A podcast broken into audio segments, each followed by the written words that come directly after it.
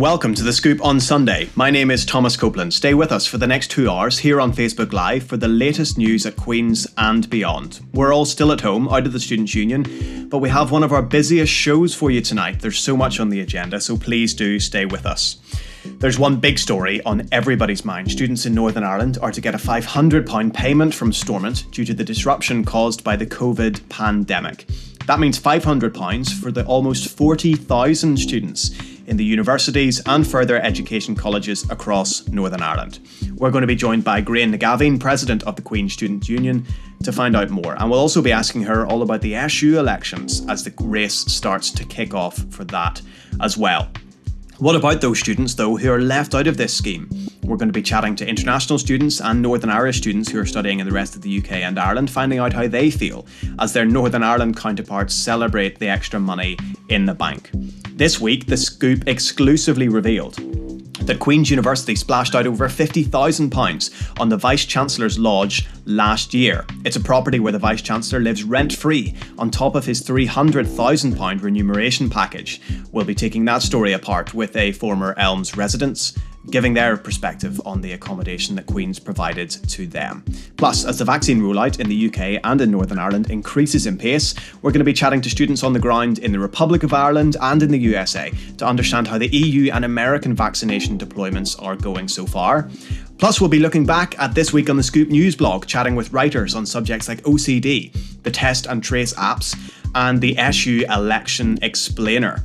Uh, we've got all your usual favourites as well updates from trendy, sporty, good news scoops. So there's loads to get stuck into. Please do stay with us. It's all here on the scoop on Sunday. Uh, but we want to hear from you too. Send us your questions, send us your comments over the next two hours. Here is how you can get in touch with us.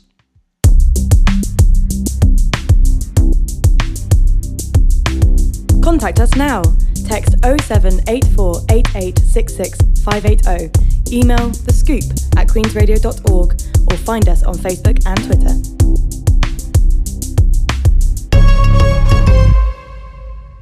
Okay, let's dive in then. Uh, students in Northern Ireland are getting that £500 payment from the Stormont Executive due to the disruption caused by COVID. So it's from the Economy Ministry, part of a wider support package of nearly 40 million. So that means uh, 40,000 students in universities and further education colleges across Northern Ireland are going to get £500. With me is Gráinne Nagavin, President of the Queen Student Union. Uh, Gráinne, loads to talk about here. Uh, let's start nice and easy. How, how did we get here to the 500 quid? What's the journey looked like to here and what's your involvement been?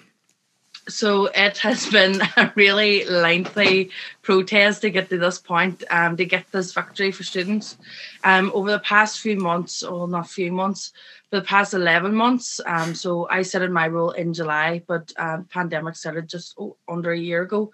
Uh, and from then, um, the Students' Union has been involved in um, has been involved in campaigns with NUS-USI. So whether that be um, an initial campaign that started at the start of the pandemic, and then that progressed into the Students Deserve Better campaign. Uh, we were part of that. We were also um, we have met um, a number of times. Well, we met once with the um, committee for the economy. Um, so the committee that sort of holds the, the minister to account. Uh, we met with them, but we have also communicated with them a number of times. Um, we have also been part of an all-party group on higher and further education. Now, this was set up by our counterparts over in Ulster University Students' Union, um, but with myself, their president Colette and um, NUS-USI president Ellen Fearon as standing members on that. So while um, we while it is the MLAs that sort of have the power um, to sort of bring stuff, table things for the agenda, um, and vote on things in these all party groups, we very as standing members, we have a really important part to play there and part of those discussions. Mm-hmm. And agreeing, agreeing. I wonder. A lot of students are probably now looking at the government and they're they're quite pleased because they've got five hundred quid in their bank account that they didn't have before, and the money comes from the government. It comes from the taxpayer. Uh, if you had to rate, if you had to rate out of ten how the Northern Ireland Executive has engaged with students over this pandemic, uh, th- I mean, what what out of ten would you give them? so if I was going with. Um, So I'd say if I was going with the executive and the Department for the Economy, I would go with with ourselves as a union. I would go with a two or three, uh, kind of mm. low. I know that they have spoke with. Um, I know that they have met with NUS-USI, but sort of we work in a localized way with Queen students and with Queen's University, and they haven't really come near us at all. Um, but we know that there has been some meetings and parties within the executive have wanted to meet with us and have had conversations with us, but the executive and the department as a whole have mm-hmm. been fairly limited in their interactions with us. Mm-hmm.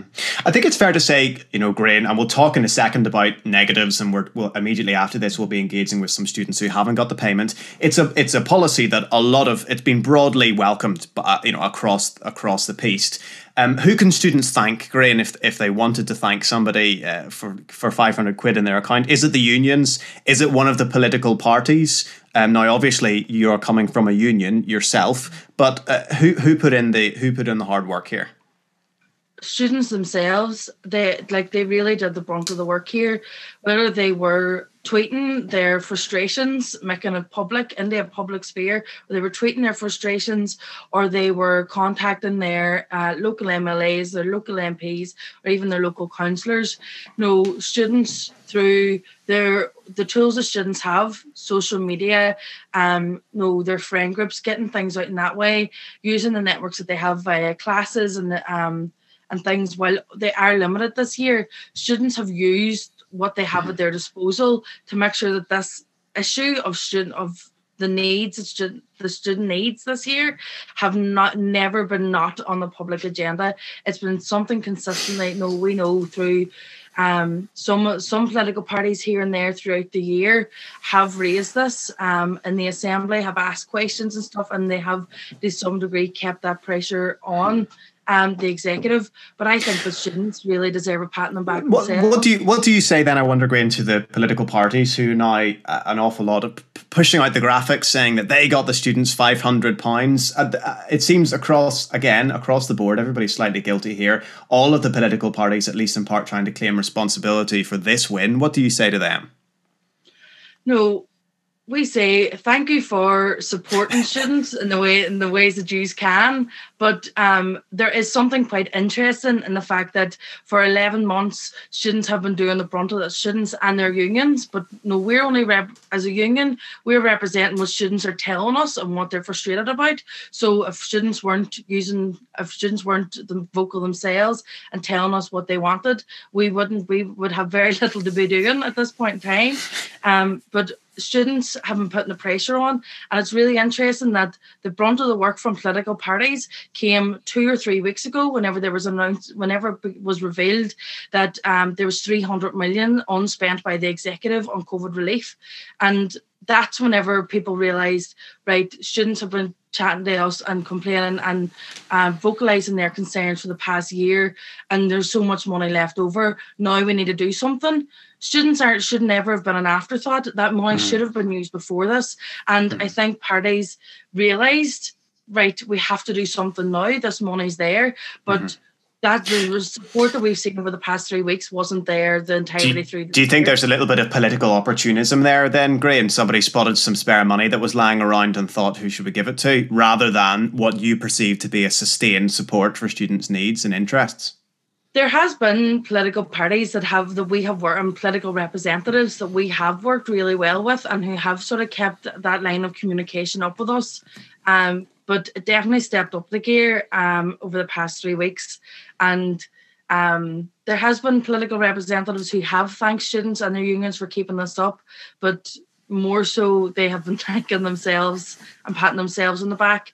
Um, and no, students haven't been students aren't getting paid an MLA salary to keep this up. Students have been doing this while um, have been advocating for themselves um, mm. while having to maintain their studies, fighting for survival. let me ask you this then, Graham. So this is five hundred pounds that, uh, on the most part, is going to all students. We know some students are really struggling, and one hundred percent uh, they need as much support as they can get. Right, bottom line. Other students, though, Graham, have been furloughed. They may be living at home. Some of them are supported by families where there is money in the family, and we know that there is a problem with working class kids being underrepresented at our universities across the UK and Ireland, actually. And then you have some students who are still working part time from home.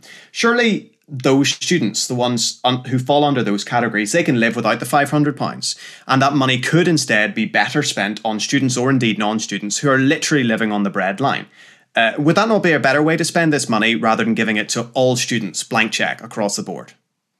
Yeah, so this is definitely something that we raised, and no, we do recognise that there will be some students who need money and who may need more than five hundred pound, uh, and who do who absolutely need more than five hundred pound. This is a very short term, but a relief for a lot of our students. Um, but so this is something we raised. The what what our understanding is is that this money has to be spent um, by uh, the end of the academic the the end of the financial year, which for the executive is the end of March. So um, that's another issue um, with putting this off so so long uh, on the part of the executive is that the this money just has to be put out hard and fast mm. and uh, it doesn't like there is sort of a problem with where it's being targeted um, so, so so that's interesting Graham are you kind of saying that you would have preferred uh, now, I understand you advocate on behalf of students, so we're going to stick it to students. You would have preferred if the money was targeted towards the students who needed the most support rather than £500 for each and every student, regardless of their needs. Well, what I would have preferred was had um, students and student unions been a part of the decision making. They look at all the options available to them, um, whether that be a targeted approach um, with some additional funding um, into more targeted areas. Um, I think that would have been something that would have been done. I don't think any student um, is going to turn their nose up at five hundred pound in their bank accounts.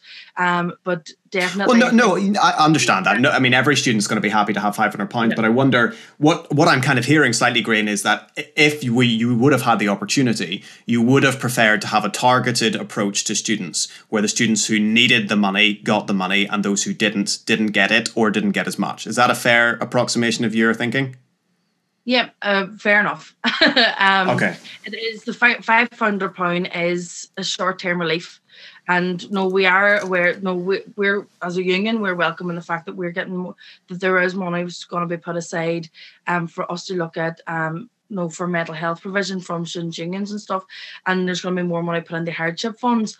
But no, the like the executive are putting money into the hardship fund while not making the process of application for the hardship fund any easier. And that's mm-hmm. across the board, whether you're a Queen student, St Mary, Stranmillis, Ulster. Mm-hmm. Um, those are all very complex um, mm-hmm. processes. Uh, and I think actually that's a really important issue, Green, and it's it's one that we're going to explore, I think, over the next week or so. The barriers to access for the hardship fund, because that is certainly something that's been raised uh, uh, a number of occasions. Let me ask you this, though, Graham, because this is something that I'm hearing, and this, I suppose, comes down to your job as representing students. Uh, students have access to low interest, easy access maintenance loans in a way that lots of other uh, constituencies in the population don't. Those loans can go towards rents, they go towards food, they go towards living costs. I wonder what you would say to maybe a taxi driver out there who's watching students celebrate getting 500 quid from the government. When that taxi driver has seen their income decimated, their business destroyed, they don't have access to the kind of loans that students have access to. They don't have access at all to the kind of hardship funds that univers- that students have access to. I wonder how to somebody like that you would justify 20 million pounds being divvied up to 40,000 students?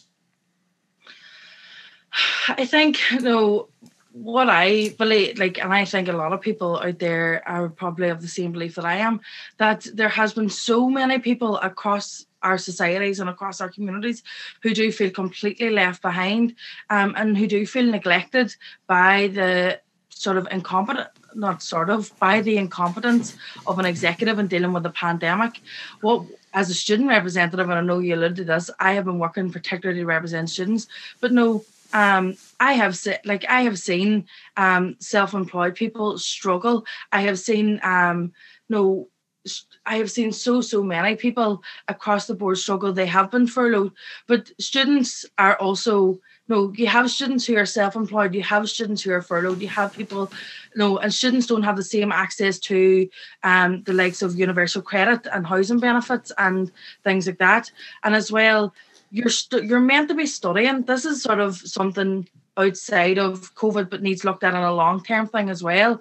But you're meant to be studying full if you're a full-time student you're meant to be studying full-time. That means what 35 to 40 hours a week you're meant to be either in class reading doing your studies doing assignments doing assessments. You're a full-time student. And then you either go home for the weekend or you use your evenings um to as sort of like if you were working um, that's your time. But the reality is, for a lot of for most students, is their evenings and their weekends are used to work. Students have to work and struggle um, to mm-hmm. be at university because we know that those maintenance loans and those maintenance grants are not enough. And for a lot of people, no, even within um, even within university accommodation, um, their student loans won't cover the entirety mm-hmm. of their rent. Um, there's massive, massive, massive issues there the students are facing, okay. and that those those loans aren't don't cover the bare mm-hmm. minimum mm-hmm. for a lot of people. Yeah, let, us talk practicalities then for those people who really need the money and soon. When can students Gráinne expect to get the money and how? If you if you know the answer to that question. So our understanding is that students will um, will be receiving this money from mid to the end of March. Um, as it says, they need to get this money out by the end of March. So um, hopefully within the next six to eight weeks. Um, six to eight weeks, not six to eight weeks. I know my accent messes that up. Um, but um, now I know that the university now the money is being given to the university to give to students, and I um I understand that the university is now currently looking at a few different mm-hmm. ways mm-hmm. um at how they're going to put this out. But so but students don't have to. My understanding is that students don't have to apply to this. Mm-hmm. Um, if you're if you're eligible, you're eligible. Um, now I would just tell people to keep an eye on their um on their emails to on those communications, which I'm sure people are. People are eager to get that five hundred pound. Um, but as well, um, one thing I would advise is maybe make sure that the details, so your um, your financial details, so your bank account stuff, is updated on QSIS, um, because that's a concern that the university has. Not everyone sort of updates those. Okay. um, so that's useful, so, actually, Graham. So we'll that's update. Make sure that your financial details are updated on QSIS. I think we'll actually put that on our social media as well. That's very useful. As a final question, Gráinne, on this five hundred quid um, uh, subject. What about those students who are left out? In a second on the show, we're going to be chatting to Huda and to Eva, who, for different reasons, are left out of this scheme. What's your message to students like that who feel, as they feel, sidelines, left out, left behind, ignored? What's your message to those students?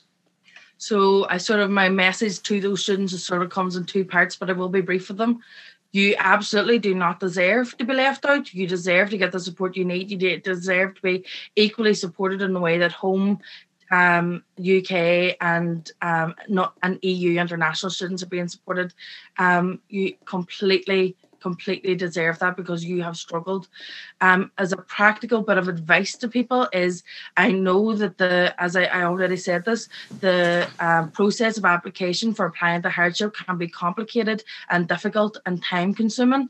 Um, if you get in touch with um, Advice SU, they're an independent, uh, so they're part of the Students' Union, but they are independent of the university so they give impartial and confidential advice um, and they can advise they can support you through your application for the hardship fund okay um, let's move on, Gráinne, if you don't mind. I want to talk about the SU elections. Don't worry, we're not going to get too personal in it. You've decided not to stand uh, in the next year. An initial question, two questions I have to start off with, Gráinne. One, why should students who are listening to this care about SU elections? And two, I mean, you took up your position um, in what August or so, it seems like these elections are really very early in the term, and some people could be forgiven for thinking, "Well, I've, I've barely got to know or got a grips of what this current SU cohort mm-hmm. is doing before we're on to the next one." Yeah. So um, the reason why you should absolutely care and vote and take part in these elections is um, you get to be, you get to decide who will be in the rooms with politicians talking about what you need.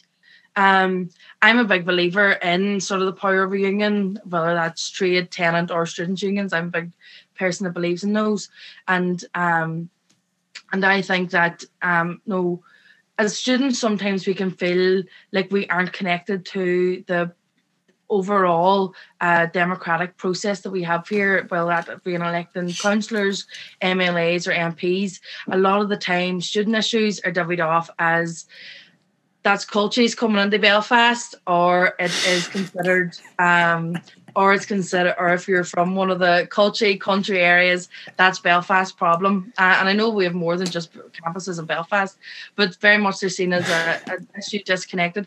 And a lot of whenever you read manifestos and leaflets that come through, a lot of students can't really resonate with everything that they're seeing yeah. because aren't represented on those. Mm-hmm. Students' unions provide give you that direct connection to the mm-hmm. democratic process. It, uh, it empowers students and gives students mm-hmm. representatives. And what about that uh, timing issue, Green? Do you think the elections are a bit early? And, um, and not I this year, I mean, uh, uh, institutionally at Queen's. Um, I think it's a difficult one uh, because no, come sort of whenever you go into March period and into Easter, um, that is sort of whenever people start students start to refocus on uh, on their exams and their deadlines. And I know that um, the SU as a whole um, is trying to catch a time where students are least likely to be annoyed at being asked to vote for people and to do something mm-hmm. um, and to sort of take time out of their day. Um, okay, well, that process. Yeah. Um, but uh, yeah, understand understand your point. Um, Graham, uh, are SU reps worth the money? So each of the six SU reps, the QUB is paid eighteen thousand pounds. That amounts to one hundred and eight thousand pounds in total for the salaries. Is that a fair amount of money? Do you think that QUB students get one hundred and eight thousand pounds worth of representation? It's it's eighteen thousand. Yeah, eighteen thousand. So six of them, so one hundred and eight thousand. Yes, yeah, sorry, sorry, I'm not a good person. No, don't worry. No, um, I absolutely do think that it is worth the money. Um, no, you're paying um, six people to represent you, and oftentimes, no, student officers aren't just doing the nine to five. Oftentimes, they're doing the nine to nine or the nine to ten o'clock at night.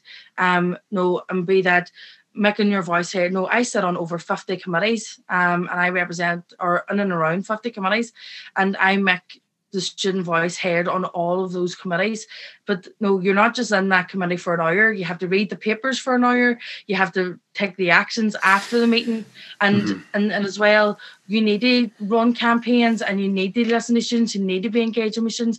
The amount of work that's done, it's they represent students at that level is absolutely worth the money. Mm-hmm. Let me ask you this, Green, because I've only ever been to Queen's and you've only ever been to Queen's. Sometimes I speak to students, Green, at Queen's who uh, and not all, definitely not all, but some students have basically no idea who their SU reps are and don't engage and don't follow that aspect of university life. Do you think that, and again, it's not you in particular, I think it's the could be the SU in general, previous years. Do you think that there isn't a strong enough engagement between the wider student body and the SU reps at Queen's?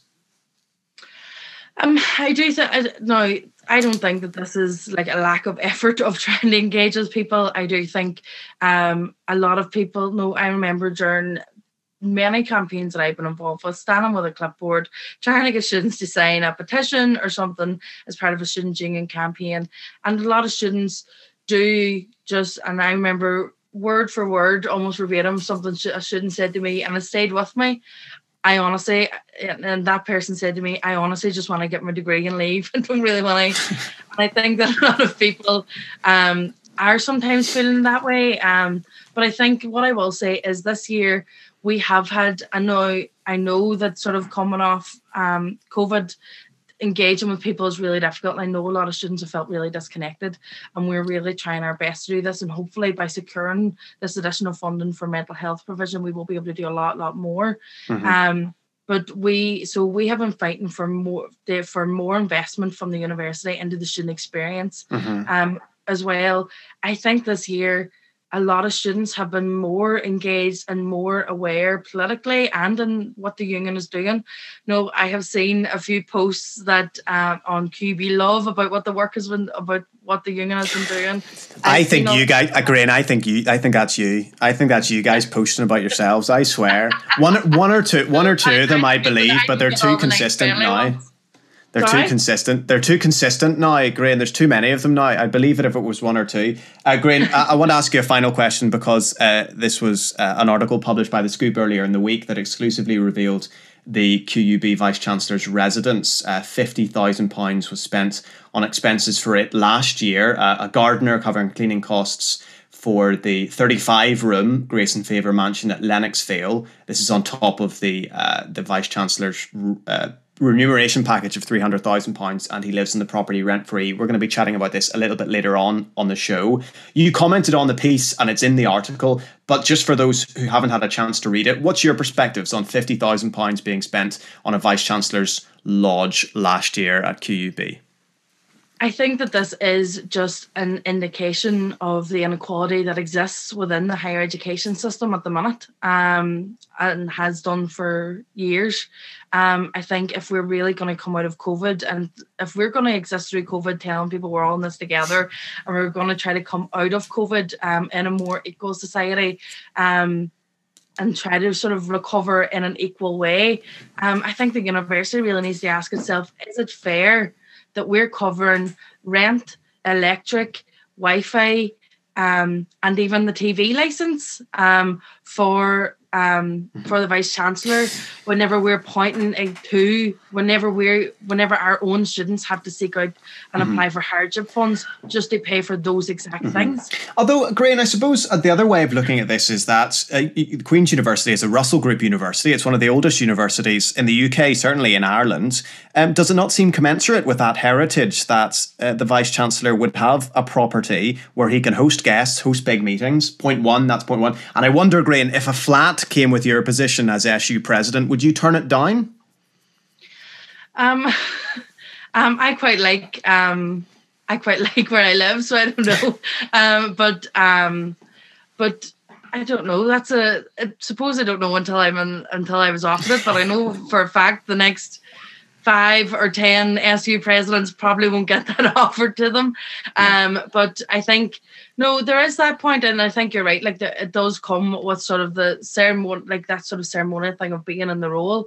But no, you're getting like the vice chancellor is getting 300k a year and then he doesn't even have to worry about rent he doesn't have to worry about electric or wi-fi and those kinds of things whenever our students are get no they're in precarious um insecure work um and no we have even had students have to take action uh, mm-hmm. because of how they've been treated as workers and how they've been paid and mm-hmm. no we, during the pandemic and no staff have been on strike or numerous times over the past few years um because of casualization um not getting proper pay for the work that they do but no, the vice chancellor doesn't have to worry about any of the things the students worry about day and daily. Well, we'll look forward to the invitation to the, the SU president's flat for the house party when that eventually comes. I'm sure the university would respond to that grade and say that they have paused accommodation contracts, for example, they've increased the amount available in hardship funds, etc., etc. And we'll have a, a longer in-depth chat about that later on in the show.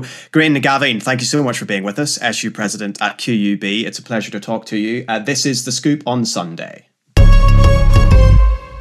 Now, let's carry on this conversation about the £500 for students in Northern Ireland. Many students have been delighted by the news, but others have found themselves disappointed as they've discovered that they are left out of the scheme. International students, part time students, and Northern Irish students who are studying in the UK or Ireland. Uh, they've all been left out. None of them are included in the scheme at this stage. To chat more, I'm joined by Huda Al Bagali, international student from Dubai studying at QUB, and Eva Lynn, a medical student at Lancaster University from Ballymena. Uh, Huda, why don't we start with you? You've been left out of the £500 scheme as an international student. Um, when the news came across your phone, as I'm sure that's where you saw it, how did you feel when you discovered that you wouldn't be getting any money from the government? When I first found out that students were getting 500 pounds, I automatically hoped that I was a part of the whole thing. And I was just really hopeful because as an international student, just because we can pay the like the high amount of fees doesn't mean we necessarily can afford the whole living standard easily. But then later on, when I did some digging and found out that international students were excluded from it, I was hurt, but I wasn't surprised this is not the first time international students have been left out of something. I just wish that they would mean all students when they said something that was meant to be given to students. And I also did like the whole math. I was like, there's barely 3,000 international students at Queen's University. Giving each of them 500 pounds would just be over like a million and a half pounds, roughly, like a rough estimate. And Queen's has been given that budget. So I was just, I was like, it wasn't that hard to do. It's it's disappointing, but I'm not surprised. Mm-hmm. You seem to suggest, here, Huda, that it's part of a wider thing in your mind of international students being undervalued or sidelined or whatever. Uh, what do you mean by that? Is that something you you really feel? Yeah, because international students, we even though we make up for a small amount, like amount of students at university, we pay almost three times the fees that a local student would pay. Yet whenever there's any decision being made, international students are rarely taken into account. For example, when it comes to rent breaks or when it comes to grants like these, we can't even apply for student loan the way you guys do. So if we have to apply for student loan, we have to apply them through private lenders, or we have to really hope to get a scholarship. We're just not in- included, despite mm-hmm. making majority of the finances in terms of mm-hmm. like personal finances. So it's just it's always been that way. Okay. Um, uh, Eva, uh, you're studying in Lancaster as well. I suppose same question. You see 500 quid for Northern Irish students coming across your phone. Did you at first think it was for you and then subsequently find out? I mean, how, how does that feel to be left out of the scheme? Do you know what? Initially, I was just happy that they were giving it out to someone because this has obviously been such a hard time for all students. I believe they're calling it like a student hardship grant or something, and all students are struggling right now. So initially, I was just, you know, grateful they had made moves there, um, and then just very disappointed and frustrated, to be honest, that it didn't extend to us in the UK and in the Republic of Ireland as well, just because. Like we have the same struggles, and Huda, Huda's the same. We all have the same struggles, like all students do. So it's a bit, it feels a bit half-hearted to give it to like some students and not all of us. Yeah, and you're studying in Lancaster, and I suppose actually in some ways, uh, Eva, you obviously cannot live at home. Therefore, you have to pay higher fees as well. You're probably there's probably even more outlay for you and for Huda as well, actually. But you know, there's even more outlay for you than a student who's studying domestically here in Northern Ireland. Yeah, absolutely. That's what I would say. Like Huda and I are in the same boat. We haven't got the choice of living at home. Um, we haven't like we have to pay rent. Um, we have to book student accommodation. We have to pay higher fees. Um, I'm lucky I get student finance, but the student finance that we get from Student Finance Northern Ireland isn't isn't as high as what the equivalent student in England will get. So my fellow course mates from England get more student finance from my, me if they came from an identical background, which just isn't fair. Do you know the five hundred pound would just about make up the difference in my student finance and theirs? So I just, not for the first time in this pandemic, feel like we have been kind of forgotten about. Mm-hmm. What do you, what do you mean by that? Not for the first time. Do you think this is part of a wider kind of pattern, Eve? Eva? Um, well, I don't know if you remember October when the case rates started going through the roof and students were blamed for it. I spent Freshers Week in my bedroom by myself. I'm a medical student. I'm out on placement. I couldn't afford to catch COVID at the time. And still on the news every day, it was, you know, us bad, awful students having all these non existent parties that were getting blamed for COVID cases rising. And, you know, I don't know a single student at university this year that hasn't suffered with mental health problems because of being at university this year. And we get no acknowledgement for it. We just get like negative press. yeah. Um, I'm intrigued as well because I want to talk about um, uh, the pressure on you as a medical student. Eva, Huda, you've been on our show before talking about flying and back and forth from uh, Dubai. Now, those you know those flights are expensive, and we've talked about this before. Um, in a lot of ways, similar to Eva, I mean, your outlay in order to get to and from university, as you said, to pay for university, to pay for your uh, accommodation costs and living costs, are all dramatically increased as a result of being an international student, right? Yeah, and on top of that, especially because it's a pandemic, I also had to go the extra steps to ensure that I am safe to be back here and I'm not endangering other people as well. I've got both shots of the vaccine.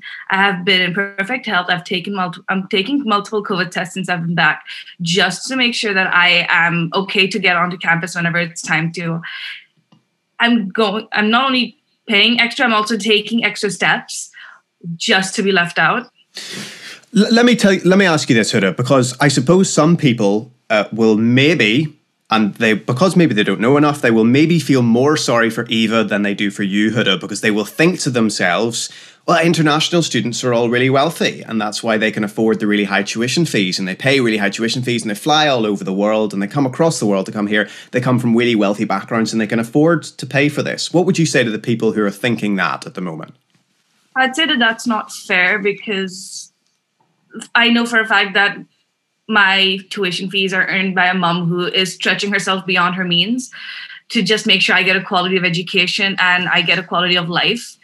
And just because I'm able to make the fee doesn't necessarily mean that I'm really rich or that it's just it's quite difficult. I feel quite guilty kind of having to have my mom work just so I can get a quality of education and it's not because I expect that. It's because I have the privilege of having a parent who's working hard for me, and any sort of help that I can give in return, I wish I could. Yeah. Do you feel guilty from? Do you feel guilty as a result of that, Huda? I do. I very much do. And had this 500 grant been also been extended to international students, part-time students, I know that that 500 pounds would have meant the world to my mom. It, it would have made her life just that tiny bit easier that she wouldn't have to have worried about how to, how I'm going to manage sort of for the next mm-hmm. while. Mm-hmm. What's it like being an international student on the other side of the globe, Huda, in the middle of a pandemic? It is tw- it is tough. I do not have the support of a family. I live on my own. My mom constantly worries about me, and that naturally affects me because I don't want her to sort of be worried about my health, about my living situation. Am I risking myself every time I go to get groceries, even? And it's just really difficult, especially mental health wise. Mm-hmm. We had somebody on the show last week uh, who uh, called Esther, who was saying uh, she had stayed here over Christmas and was in contact with international students extensively, and said that there's a loneliness that international students are feeling right now at Queen's, and I'm sure at other universities, at Lancaster, or wherever else international students are, there's a loneliness that is just not the same for students who are from Northern Ireland. Is that something that you're feeling? Yeah. I mean, even though I do have friends here, that which I'm quite lucky mm, compared to some international students who are just very newly fluent in here and don't have that connections. Given the pandemic, I still feel very left out and alone, considering I don't have my own family, I don't have people I can meet on a daily basis here. Mm-hmm. If I'm, for example, I haven't left my house since Tuesday, unless that one short 10 minute trip to the center to get some groceries, and that was about it. Mm-hmm. And it gets really gloomy, it gets really heavy to get through these days this way. Mm-hmm. How would you sum up how, to, you, how your mental health has fared as a result of all this? It's taken quite a hit. It's quite difficult. I, could, I can't necessarily put it in very precise words, but overall, it's just i am feeling I'm left feeling very disappointed and very hurt. Mm-hmm. Like mm-hmm. as if I, as a student, don't matter as much. Yeah, um, uh, Eva as well. I mean, you're a medical student. Uh, what a time to be a medical student. Uh, what, what's your daily routine looking like these days? Are you in? Are you on sort of the front line at times? Are you in hospitals? Are you studying at the moment? Give us an idea of what your life looks like at the moment. Yeah, I am on placement a couple of days a week, and then the rest of the time it's all online. So I have on the typical week I'm in two days, placement and then three days online learning. And I'm quite lucky. I have I also live by myself, but I have a bubble here in Lancaster and I, I have friends on my course that I see on the days I'm in placement and stuff. So it is it is lonely. It's not the social life that you come to uni for, but I have like mm-hmm. a, a level measure of a social life, which thank God because I'm such an extrovert. Like I really, I really thrive off of other people. So if I didn't like as hard as placement is and as emotionally like tiring as it is at the moment, I'm grateful I have it because it's social like it's social interaction. Well that that was going to be my question eva which is what, what does your placement actually look like? I mean are you in wards? Are you uh, where do you go in your placement? What are you doing? What are you seeing? It is ward based. Um, at the moment, I'm in surgery, which is like less COVID. Um, before Christmas, I was in respiratory, which was, to be honest with you, just mostly COVID patients. Um, but yeah, it's so it changes. It kind of depends what kind of like part of the body you're in the ward of. But at the moment in surgery, it's like a lot more like the patients are generally pretty well and they're just mm-hmm. in surgery and. G- g- give us an idea, I wonder, Eva, because a lot of people, hopefully, who are listening or elsewhere, uh, will have been fortunate enough not to have been in a hospital over the last number of months. When you were in respiratory, what's the atmosphere like in there at the moment? What's the uh, sort of the general moods, the pressure? Can you kind of sum up what it feels like to be in in places like that right now?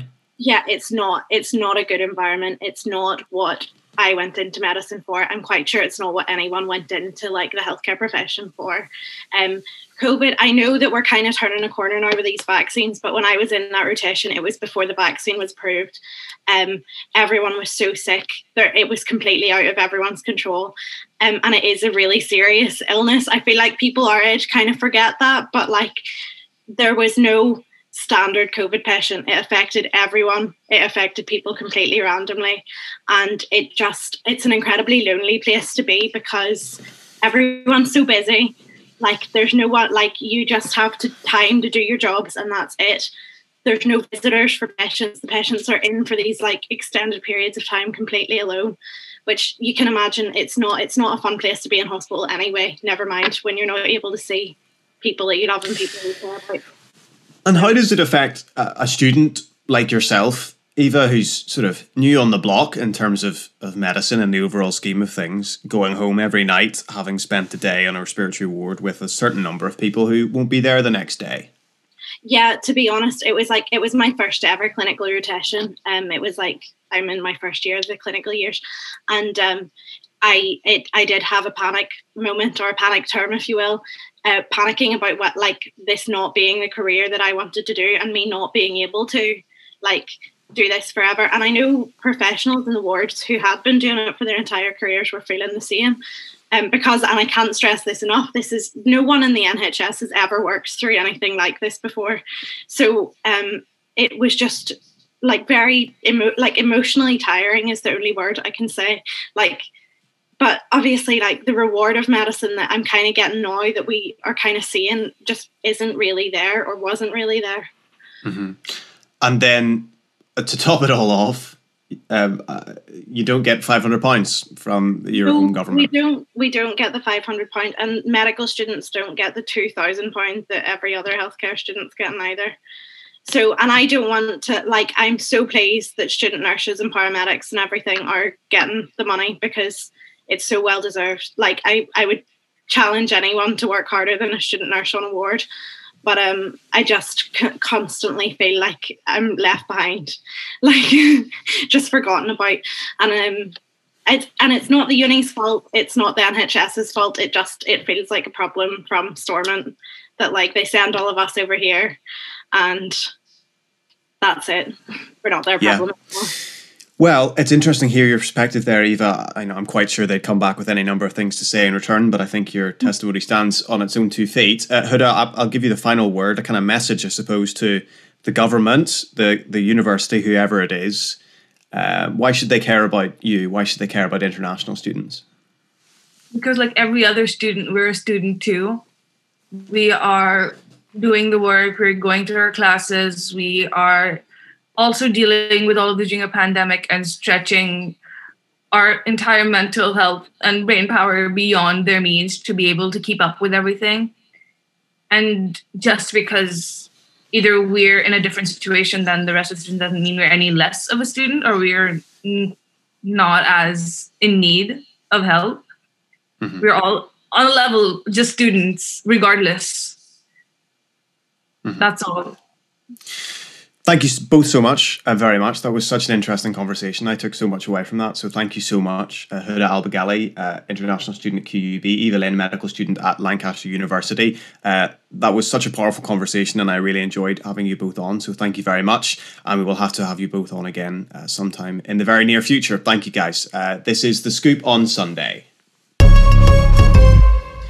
Let's take a look now at what's happened this week on the Scoop News site. With me is Jonathan Turner, pharmacy student at QUB. Jonathan, thanks for being with us. Uh, you wrote a Thank piece you. this week entitled uh, OCD is not a quirk. You have OCD yourself and part of the pharmacy uh, pharmacy school's mental health and well-being team. So you've got a good bit of experience behind you writing on this issue. Um, let's start at the very beginning thing, Jonathan. Uh, why did you write this article? Why, you know, why is this an issue that you care about? Yes, of course. Um, like you mentioned, I have OCD myself and have had for many years. Um, so that's part of the reason why I'm quite passionate about discussing mental health anytime I get a chance, really just the personal experience. Um, and the real reason I saw uh, or thought of the idea to come up with this article was I've seen a lot of people online mentioning things like, oh, I'm so OCD, or oh, that really triggers my OCD whenever things aren't lined up right, for example.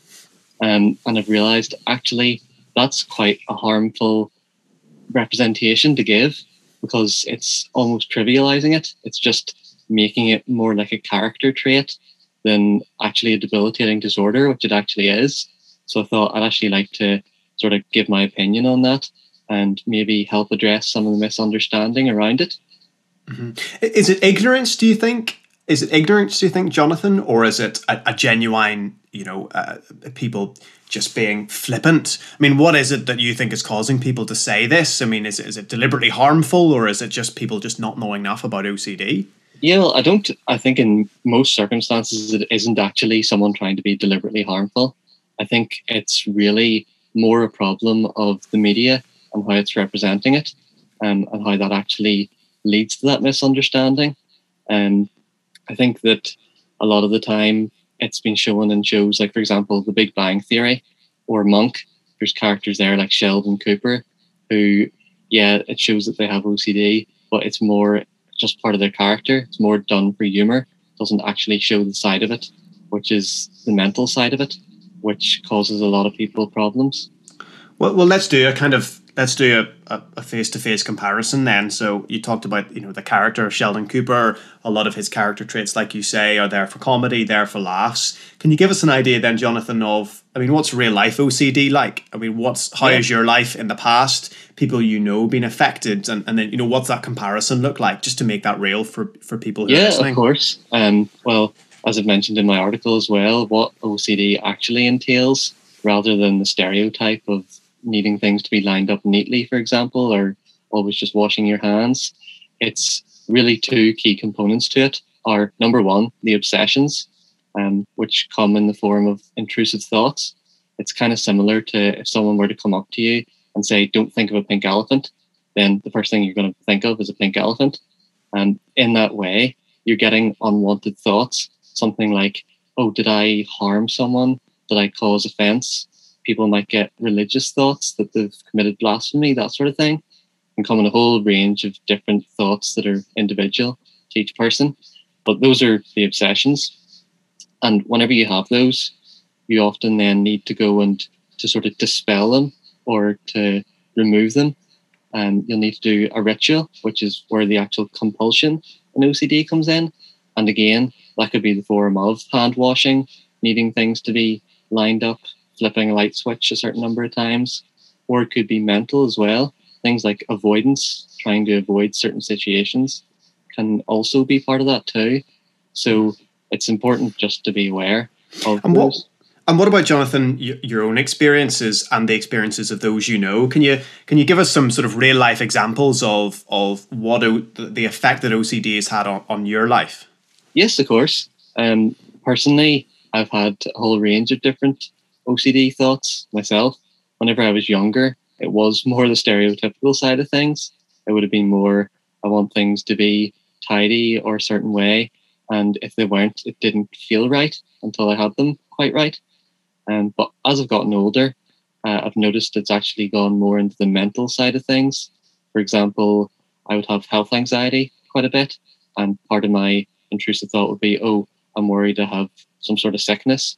So the compulsion would be then to check or like look up online, which is definitely the thing you never want to do. Um, and that sort of thing. Even around uni, uh, contamination fears. I used to have things like worrying certain lab chemicals had gotten onto pens or pencils, so take them home and wash them at the end of the day.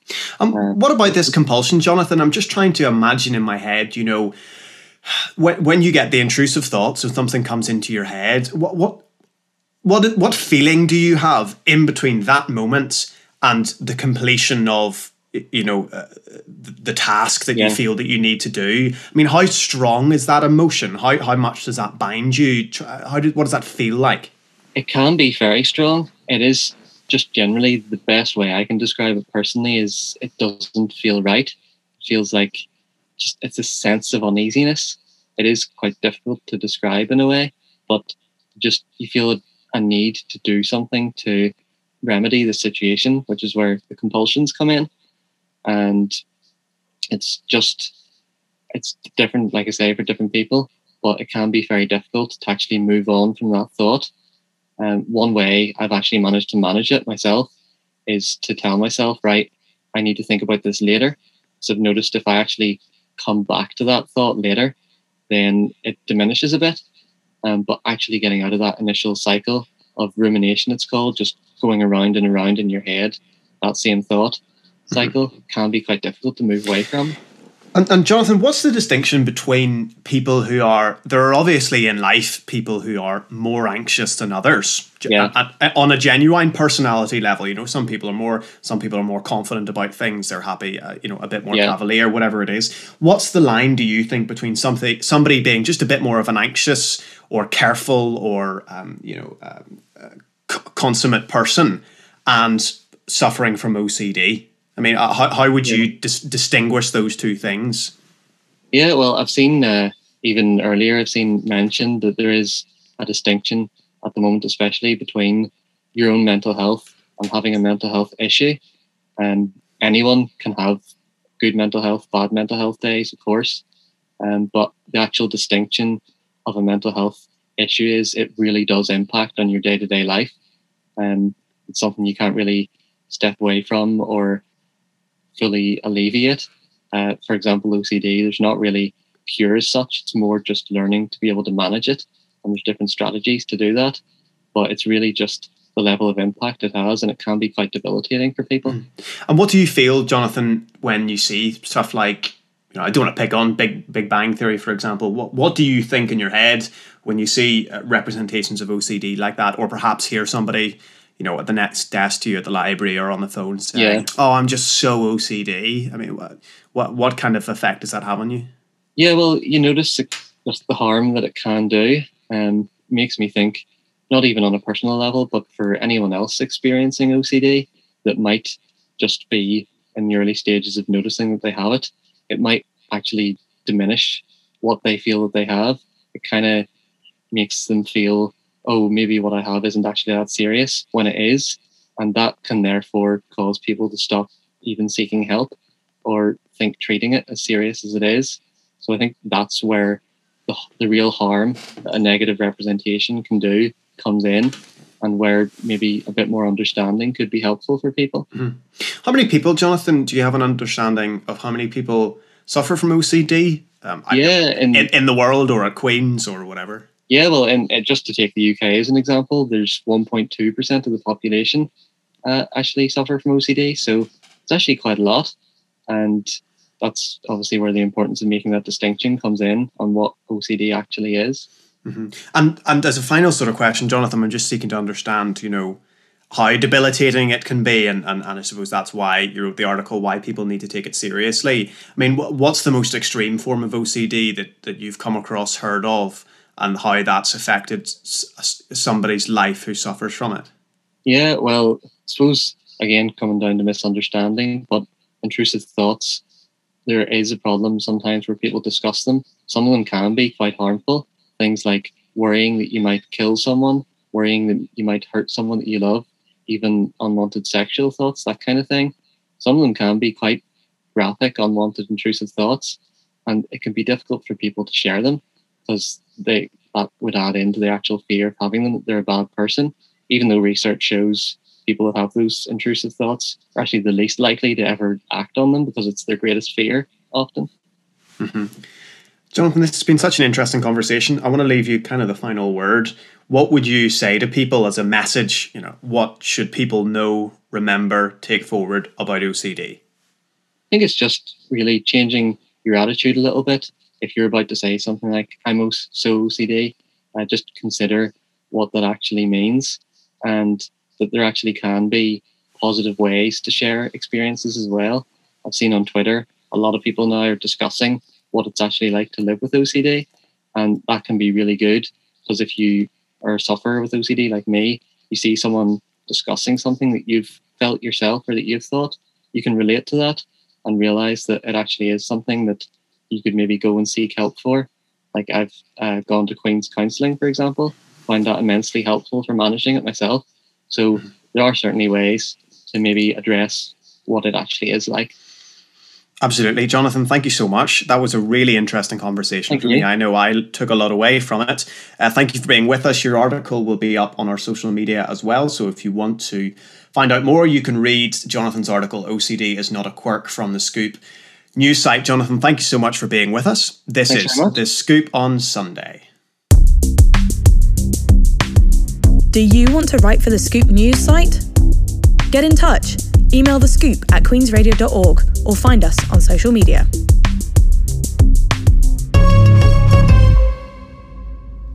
Okay, now for something completely different, we're joined by Claudia Savage from the Trendy Scoop. Claudia, thanks very much for being with us. Happy to be here again. Fantastic. Let's run through your top recommendations for the week. Why don't we start with the latest on Netflix TV? What should people be watching when they're stuck at home during lockdown, Claudia? So something that's trending on, Netflix at the minute is a new series called Firefly Lane. So it's about best friends Tully and Kate support each other through good times and bad with an unbreakable bond that carries them from their teens to their forties. So I think like a lot of a big trend in like the early noughties was like rom coms, sort of things that were targeted towards women. But there's a lot of things now about like a lot of shows that focus on female friendship.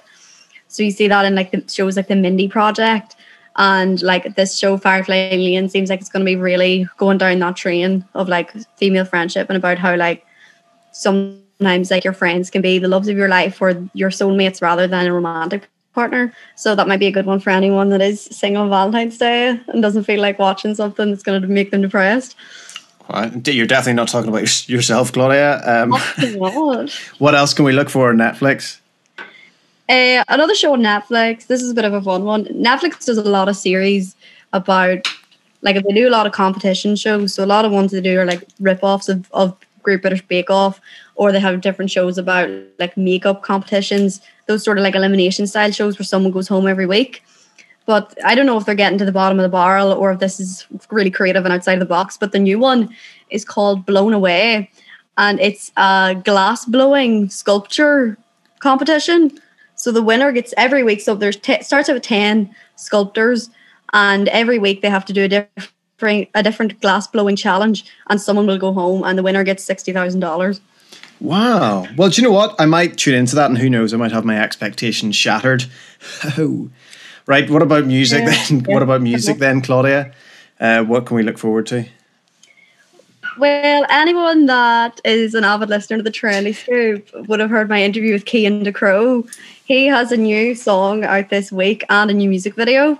So definitely go and listen to that because his stuff is really great. And if you want to find out more about him, that episode is on Spotify and Apple Podcasts. Oh, fantastic! Uh, his song, new song's called "Not Usually Like This," so really, really good. And make sure to go and listen to that. And the other, the other big music announcement that was this week was the Weeknd announced his 2022 tour. So lo- loads and loads of dates on it, presumably because his previous tour was cancelled. So this is like his new tour is going to be an amalgamation of his old tour on mm-hmm. the new tour. But for anyone that's getting really excited and thinking about, thinks, oh, maybe I like the Weeknd, might go to that. It might only be for the die-hard Weeknd fans because the tickets are 150 pound. Wow! For, for one for standing ticket. Yeah. How many dates is he doing? Do you know? Because of course he would only perform on Saturdays and Sundays. Ah, and we're non-stop, right? What about the Golden Globes, Claudia? The Golden Globes caused a lot of controversy this week because they were they were controversial, but sort of everyone universally agreed that there was really, really bizarre nominations. So some of the ones one of the shows that got a lot of recognition that a lot of people hated was Ryan Murphy's show Prom on Netflix. So it was starring Meryl Streep and James Corden. And it was it was supposed to be like a musical show, but really, really bad. No one no one liked it. And but the strangest nomination that came from it had to be uh, James Corden got nominated for best best actor in a musical for the prom when anyone that watched that show, all the reviews were saying that his uh, his character was a complete gay stereotype. It was like something out of the eighties. Is part of the problem with that, Claudia, not that I mean, Golden Globes is for television; it's not for theatre. So if you say best actor in a musical, I mean, how many tele, how many movie musicals are there every year? Particularly this last year. I mean, is it, is it probably just not the case that they had to nominate some the the, the male actor in some musical, and he was one of the only ones available? Well, that is that uh, the that category is actually musical and comedy. So Oh, it's a okay. category. The other people, uh, the other per- at least we know he's not going to win because there are other good people in it. So Sacha Baron Cohen was also nominated for the Borat sequel, and Lin Manuel Miranda was nominated for Hamilton. Even though that came out in 2016, but assumably that can be in the Golden Globes this year because the recording was put on Disney Plus. Right. Okay. I read with interest somewhere recently as well, Claudia, that they're going to make it Wicked into a movie. Did you hear that? I did hear that, and shockingly, shockingly, because it doesn't fit with any of the other stereotypes of the stereotypical person that I am. Love musicals, so would absolutely love to see a movie version of Wicked. And Emily in pa- Emily in Paris, Claudia, did that cause a bit of a fuss at the Golden Globes? That was another show like The Prom that was the- universally hated by critics, but somehow managed to pick up two Golden Globe nominations when it was just it is just really objectively quite a bad show. Really, really cringe inducing, but uh, apparently the Golden Globes don't agree. Emily Okay, in Paris is doing really well. Apparently so. Uh, Claudia, we're going to have to leave it there. Thank you so much for your time. Thank you so much for giving us a Trendy Scoop update. You can listen to the Trendy Scoop on Tuesdays. It's released on Spotify, Apple Podcasts, everywhere you find your usual podcasts. Thank you, Claudia Savage, uh, for being with us, giving us all of your recommendations. This is the Scoop on Sunday. Okay, well, the SU elections at QUB are coming up in the next month. We've already had a brief chat with Gráinne Nagavin, the president of the SU, uh, uh, with us earlier on in the show about this. But I'm joined now by Rose Winter from the, the, the Scoop News site, who's got a piece out today, an SU election explainer. Rose, thanks very much for being with us. Hi. Um, why don't we start at the very beginning? Uh, nice, broad, easy questions, because I know that sometimes students are really into SU politics and they follow it all, and others just don't get it and don't understand what it's all about. So let's start from the very beginning. What are the SU elections? What are we voting for? What's going on here, Rose? Beginner's guide, idiot's guide.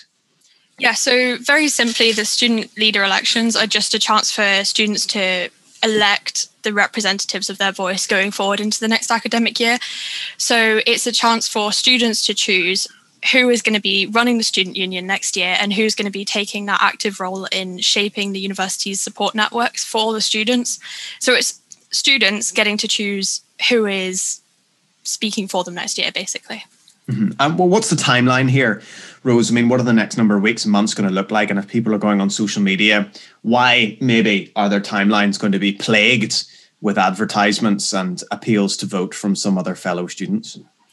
Yeah, so the nominations for the elections were closed um, on Friday, so on the 5th of Feb, and the voting will start on the 1st of March and close on the 4th of March. So between now and March, there's going to be, um, because of COVID, everything's a bit different. So students who have nominated themselves are going to have to be campaigning online. So that's why between now and March, you know, the timelines are going to be full of the campaigns, and there's not going to be in person campaigning or leaflet handing out and things like that. So that's what it's going to look like this year. Okay. Um, and what are people actually voting for? Because there's a couple of different things floating around in terms of, you know, what uh, what are the positions that people are actually voting for, and what are the different responsibilities of those positions? I mean, what what's actually at stake here, Rose? Yeah, so to break it down, there's full time and part time positions. So the full time positions, the main one is the union president, who is the person who's just going to be coordinating all the activities of the student union next year. Um, and then the other full time roles are officer for campaigns and engagement, um, the student officer for education, student officer for equality and diversity, the student officer for postgraduate, and a student officer for welfare. So there are six full time positions going up. Um, then there's also some part time. Sorry, yeah, there's part time student officers as well. So these people will be influencing the decisions and leading the changes within the students' union. Um, then there's going to be so these people are representing specific groups within the student body and those groups are black asian and minority ethnic students disabled students there's an environmental students officer international students officer irish language students officer lgbt plus students officer mature and part-time students officer student of parents and carers student officer trans student officer and women's student officer. And i appreciate this all just sounds like a bit of a list but there's also some faculty representatives. So there's one for each faculty there, and there's 16 school representatives with one from each school. So those are all the positions that are going up. The big ones, I suppose, Rose, that everybody will be focusing on are those full time positions, aren't they? Yes. And I think sometimes I know I talk to students, and we've talked about this on show this show already. I've talked to students who don't really know that there are full time SU officers who are. I mean, they're given a salary and everything, Rose. Yeah, that's right. So they're paid positions, they're full time. So the students who take them up will have to be either taking a sabbatical year or taking a year out of their studies. So they really are full time jobs. Um, and what they actually do is they are running the student union you know whenever students have an issue often they will reach out to their it's kind of like a ladder they kind of they'll reach out to their school representative or their faculty representative or if it's an issue big enough they'll actually reach out to those so for example um, most students, you know, will probably have reached out to their education student officer. So those, off, you know, mm-hmm. those are just full time roles that are there to represent students. Mm-hmm. And I think it's fair actually to say, isn't it, Rose, that I mean, people should expect.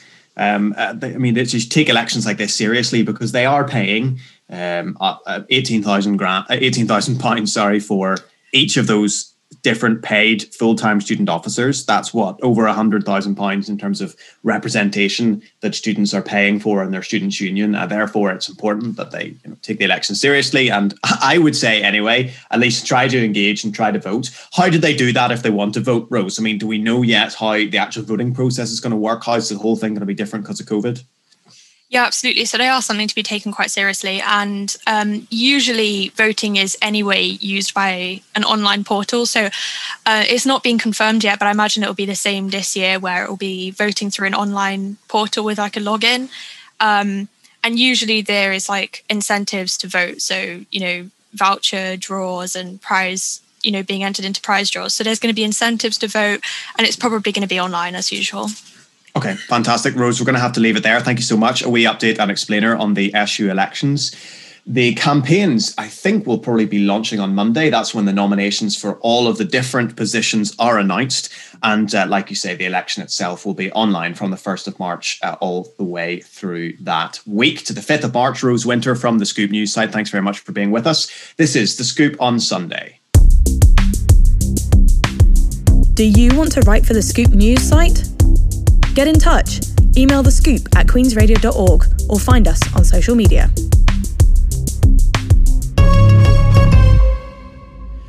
Now, on Friday, the Scoop exclusively revealed that Queen's University splashed out over £50,000 on the Vice Chancellor's lodge last year. The university employs a gardener, covers cleaning costs, and even paid the TV licence for the 35 room Grace and Favour pad at Lennoxvale, which is just off the Malone Road. And this is a property where the Vice Chancellor lives rent free uh, on top of his £300,000 remuneration package.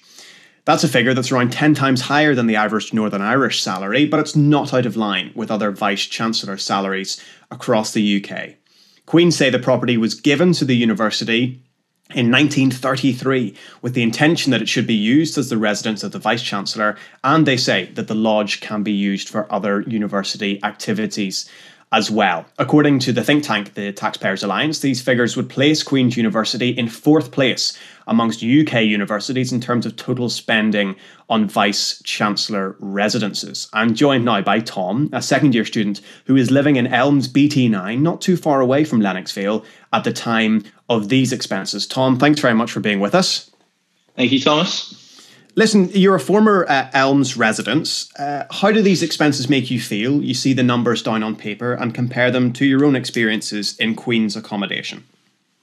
You don't have to be a socialist to be furious by these numbers. Um, Elms, I was in Elms BT9, Elms Village, and it, you know it's a nice accommodation, but it's not without its faults. There was a large portion of accommodation where there would be 12 students sharing two bathrooms. Six people to a bathroom is a pretty obscene ratio you wouldn't want to share a bathroom with five other strangers as soon as you move into university. Meanwhile, especially especially if one of them was you, Tom. Um, how you, could Tom. this money have been used better elsewhere? Do you think? Well, I mean, there's a loads of issues that the university have failed to address. I mean, mental health. I mean, I'm sure you know you like me have a lot of friends with you know mental health issues. Have struggled. They've required support from the SU, and they're only able to provide four to six sessions. That is not going to scratch the surface if you say um, a counsellor costs fifteen pounds an hour, it could be less than that even. Fifteen pounds an hour. Just his gardening expense alone would create two thousand hours of extra support for mental health issues, especially during the pandemic. That could be a wisely spent amount. Um, in addition to that, I mean, there's so many support activities in the community that Queens could get really involved in, but they'd rather spend it on trimming the vice chancellor's lawn. Okay, m- mind you, Tom. I mean, it's not about it's not the vice chancellor's gardening. This is a, a property that Queens has owned uh, since 1933. They can hardly let it go to rack and ruin. I mean, they have to look after the property. They have to maintain. They the don't property. have they don't have to let it go to rack and ruin. They could use it for another purpose. They could use it for for um, accommodating professors or uh, having them out of hours there. They could sell it and use it to invest in I don't know in the physics department's latest technology. They could they don't need to let it go to rack and ruin. They could sell it. I mean, Ulster University, um, their vice chancellor starting in uh, August 2019, they they they didn't have um, a salary. They they didn't have a property included in their remuneration package. Why does Queens have to? Why does Queens have to spend four, uh, be fourth in the uh, in the UK of universities on the vice chancellor's expenses? I mean, mm-hmm. Queens isn't the fourth in terms of output of research, isn't in terms of fourth in terms of um, student satisfaction. Why does it feel like it has to be fourth when it comes to the vice chancellor's expenses? Mm-hmm. And University of Ulster in particular, you can look back on another Scoop article earlier this year on the former vice chancellor's use of the residence at Nocturna House in Coleraine. Uh, but you are right in saying that the new vice chancellor uh, doesn't live in he doesn't live in the in the residence rent free, but that's no guarantee, of course, that he doesn't live there and pay rent. Uh, uh, that aside, Tom, I mean, isn't this the kind of attitude uh, Tom, that would see every grand old house that's in a big university's portfolio in the UK sold off, privatised, and we're left with universities in big concrete blocks that were built in the 70s that nobody wants to live in. Isn't there something to be said for maintaining these properties and allowing some sort of grandeur? Point one, Tom. Point two, uh, Queen's University is a Russell Group university. It is a prestigious university. It's one of the oldest universities, certainly in the UK, uh, definitely on the island of Ireland. Why shouldn't the Vice Chancellor, who's an extremely senior figure, uh, live in a property commensurate with his seniority? I disagree with the premise that he's senior. Um, his remuneration package should reflect his merit to the university. I cannot name the vice chancellor, and I'm a student at this university. I'd be surprised if 1% of the students at Queen's could name the vice chancellor by name or pick him out in a lineup. If he, if we, if, if the students don't even know who he is, how much benefit is he bringing to the university? And if he's not bringing that much benefit, why the hell should he get such an expensive um, salary. Why the hell should he get such a large remuneration package? And but to your Tom, point beforehand, why does why does the lodge have to go to the vice chancellor? Why can't it be used for teaching purposes? Why Tom, can't it be used for other purposes? It doesn't Okay, okay. Uh, first off, just because you don't know who he is doesn't mean you don't doesn't mean that he's not doing good work or is that his work isn't valuable. I'm quite sure you couldn't name the head of the civil service and all the different departments in England, and I'm very sure that their work is incredibly valuable in the UK or indeed in Northern Ireland. Just because you can't name a position and the person who occupies it doesn't mean that that position isn't valuable. And two, I, I, I am interested in your second point. I mean, it strikes me that, for example, Riddle Hall which is now I think I think Queen's Management uh, was a, an old grand building of some sort that I believe was a residence for a marquee of some kind in the past. Um, uh, but I mean, Tom, just because you can't name the person in a position doesn't mean they're not doing good work. Uh, I mean, surely that's just your ignorance rather than his failure to communicate his achievements. Well, you mentioned the civil service. I doubt any civil service member at a senior level would be, would be on three hundred thousand pounds and have a grand old lodge with expenses included. I'm not saying he doesn't provide merit. I'm saying the merit doesn't reflect this large scale of his remuneration package. They don't. They don't match. They're imbalanced, and the university should redress that. Okay. Uh, what about Tom? The fact that uh, universities like this uh, should have places where they can entertain guests, high level meetings, uh, royalty perhaps visiting, perhaps investors from around the world. It makes sense, does it not, to have a place uh, where they can be welcomed on a personal level, and that and the university and therefore the students derive enormous benefit from that kind of facility. Well, like you say, we've got a massive portfolio at Queen's. I don't understand why that specific lodge has to be rented out free of charge to the vice chancellor. It could easily just be created, you know, boarded up and then un, un uh, unboarded anytime we needed a new guest. We don't have to put the vice chancellor up there. Or we could say you're going to have to pay for the expenses. You're getting paid three hundred thousand pound a year. You can sort your own gardening out. Okay. okay. Uh, what what about Tom? I mean, as much as we say that Queen's University is an attractive place, I'm sure to be a vice chancellor. It does, however, from if, if we're attracting competition from England, from Wales, from Scotland, from across the world, uh, Belfast isn't always the most attractive place to move. Uh, Ian Greer, for example, I believe you moved from uh, the University of Manchester. He will or may not have moved his entire family with him. Surely there should be incentives to get the kind of candidates we want to come to Northern Ireland. There be should incentives to make sure that we get the best possible person uh, for the job of vice chancellor, an undoubtedly very important job for the university. And this incentive works because it means that people are interested at coming to interested in coming to Queen's and occupying a very senior position. It's one of a number of incentives included to attract the best um, uh, competition on the market. I think the merit between different candidates is so marginal that it doesn't warrant having to attract the very best. Honestly, Queens could do very well with someone who isn't necessarily the best, but they're not that much worse than possibly Ian Greer. And they certainly don't deserve such an expensive remuneration package. I don't think it is a worthy argument to say we're going to attract the best to lead the university at a vice chancellor level. I don't know if you can say lead because no one knows who he is but at the same time, possibly underfund different departments and different services to the students. That should be the thing that the vice chancellor should be championing. But at the same time, he's taking our money. Uh, not, let's not forget, we're consumers, the students. He's taking our money to trim his lawn. And I just don't understand the argument that says the vice chancellor is an important figure. He deserves this package. When at the same time, students should be getting what they pay for, and that's not the case. Why is it okay for him to get what he deserves, apparently, but not students? I don't understand that. Okay, Tom, we're going to have to leave it there. Thank you very much for being with us. How are you enjoying learning from home, Tom? It's torturous.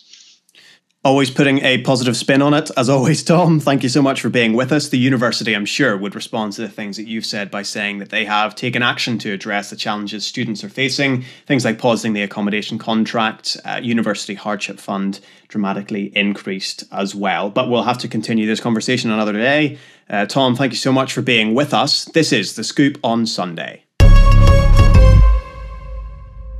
Okay, let's try something completely different. We're joined now by Rebecca Dobbin Donaghy from the Good News Scoop, here to cheer us up on a uh, lonely Sunday evening as we're all stuck at home with some good news. Hello, Rebecca, how are you? Hello, Thomas, I'm great. Good. Listen, uh, how are you going to cheer us up? How are you going to put a smile on your face? What is your first good news story for us? Okay, so my first good news story. Um, so on Sunday night, so that'll be tonight for anyone that's listening live. Um, most people will know that the Super Bowl's on.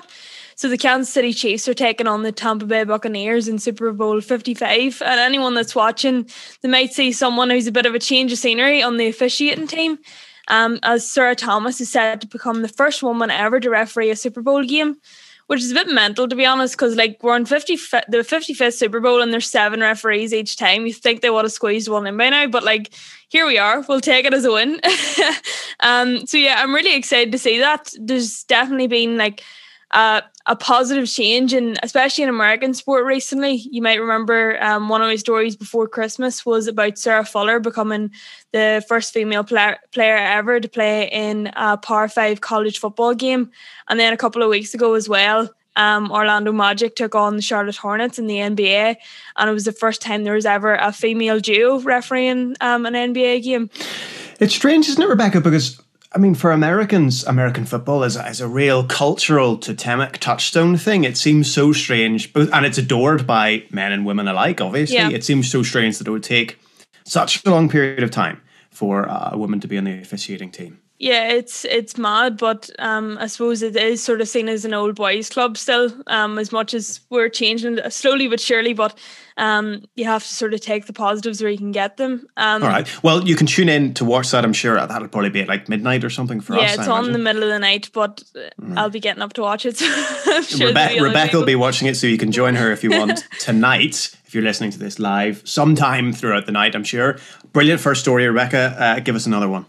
Yes, so my um second one basically just still on the Super Bowl. Um tonight you might you might notice that there's there is people there. Um there's been reduced capacity for all sports, I suppose, for the last year. Um but they've given the seven thousand, I think, tickets that pe- for people that are able to go are all going to healthcare workers um that are from Florida and from um Tampa or Kansas, sorry. Um so that's all vaccinated healthcare workers are getting those tickets. So I just thought that was cute. I just thought that was a really nice thing to do. Um, no, you're absolutely right. And so, I mean, I wonder how big the stadium is before. Uh, they've reduced it down to that number. It probably is. I'm asking you like, difficult questions. You might not. I'm not 100 percent sure off the top of my head, but it's probably 30, 40,000. Like, right, um, yeah. It's massive, massive stadium. Um, that will probably be about standard size. But yeah, Absolutely. And Rebecca, what about the good news scoop? You had your first show last week. People can tune in on a Monday. Follow all of our socials to get the link to the podcast. What can they look forward to this week on the good news scoop? Um, yeah, so the this week I interviewed Annette Kelly from Little Penny Thoughts, who I'm sure people will have seen all over their Facebook and Instagram. She's over half a million followers across her platforms. Like she's just she's a massive um, influencer and she's done so many great things um, over the years um, and hosts a lot of events and things like that. So yeah, she she's an amazing lady. Um, eventually got her pinned down, so we've been able to get her interviewed this um, for my show this week. So yeah, it's really one. I really enjoyed doing it. So hopefully everyone will enjoy listening to it as well.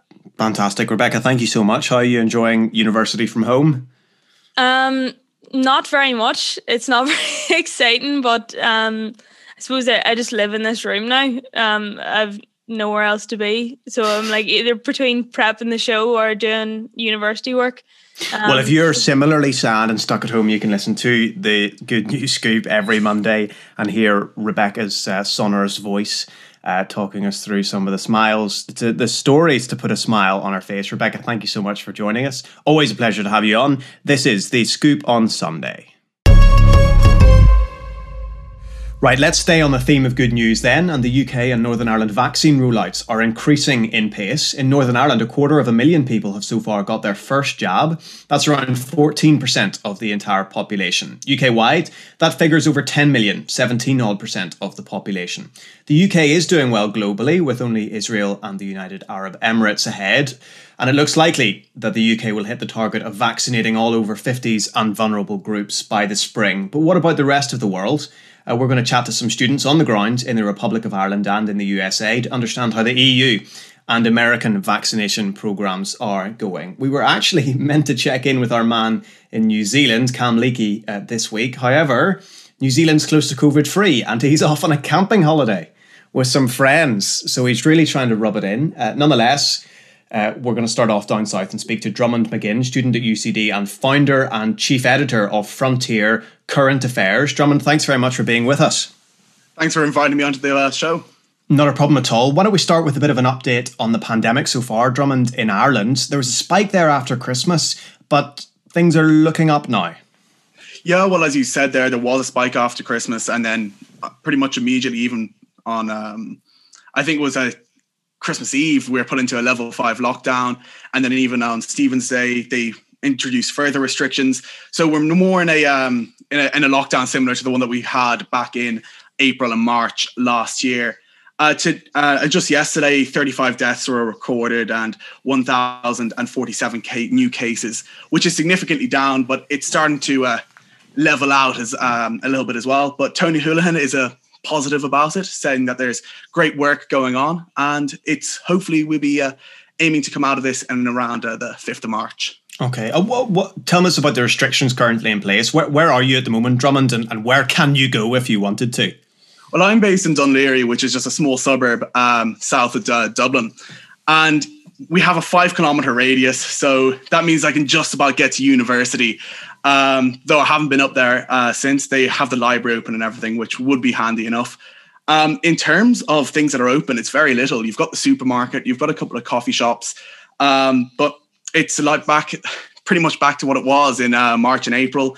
Um, yeah, so you travel five kilometers, we can exercise. There's really not much more to it. Exactly. Something similar, I suppose, to what's happening um, north of the border then. Let's talk about the vaccine, Drummond. Uh, give us an idea of how how the vaccine deployment is going so far in Ireland, and then in just a second we'll talk about the kind of the politics behind it. But in real terms, uh, what's going on in terms of the vaccine deployment?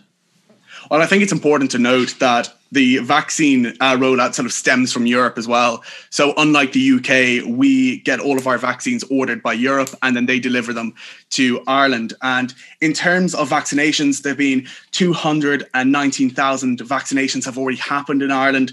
And we have three um, vaccines similar to the UK as well. So, we've got the Moderna, the Pfizer, and the AstraZeneca vaccine, which is being rolled out here. The AstraZeneca vaccine, unlike the UK, is only administered to under 70s, though. Um, so hopefully the vaccine rollout will pick up in the next couple of weeks. But Ireland, compared to the UK, is significantly slower. But in terms of Europe-wide measures, Ireland is doing very well in terms of uh, vaccine mm. rollout. We're hearing a lot, Drummond, about problems with the EU vaccine program, and I'm being as impartial as I possibly can. Can you break down what these problems are with the EU vaccine program and how they are how they are having effect on you know getting the jab into people's arms across Europe? Well, I think the one thing that a lot of people have been sort of commenting on recently is the so the way that the um, the medical agency who regulates the vaccines in Europe has dealt with the uh, the, the vaccine rollout. They've been arguably quite slow about it, but also quite cautious as well, which is, you know, has its pros and cons. Um, in ter- especially in terms of the AstraZeneca vaccine, they, they had a lot more um, regulation on it, and it's only just been approved there during the week. Um, yeah, in terms of the politics behind it, they we've seen that the there is the contract breach. Um, still sort of unclear what happened there, but um, Ursula von der Leyen, head of the uh, European Commission, saying that AstraZeneca have you know gone against the contract that they deliver um, the vaccines to Europe, and AstraZeneca are saying no, you know there's a whole it's a it's a supply issue. There's nothing we can do about it. The UK signed up first, so uh, we have to deliver to them first, and that caused a whole spiral of events, which led to Ursula von der Leyen threatening to introduce um, Article 16, which is the Northern Irish Protocol, um, which would essentially stop um, the vaccines being able, being delivered to Northern Ireland to stop the um, sort of a, a, back road into the UK for the, mm-hmm. Um, the European vaccines that are made there. And Drummond, how has that move been viewed in Ireland? I saw a clip of um, Micheál Martin, Taoiseach Micheál Martin, talking about uh, how he hadn't been informed by the European Commission that they were going to trigger Article 16. Uh, how is that move perceived domestically in Ireland, uh, looking over uh, at the decision makers in Brussels?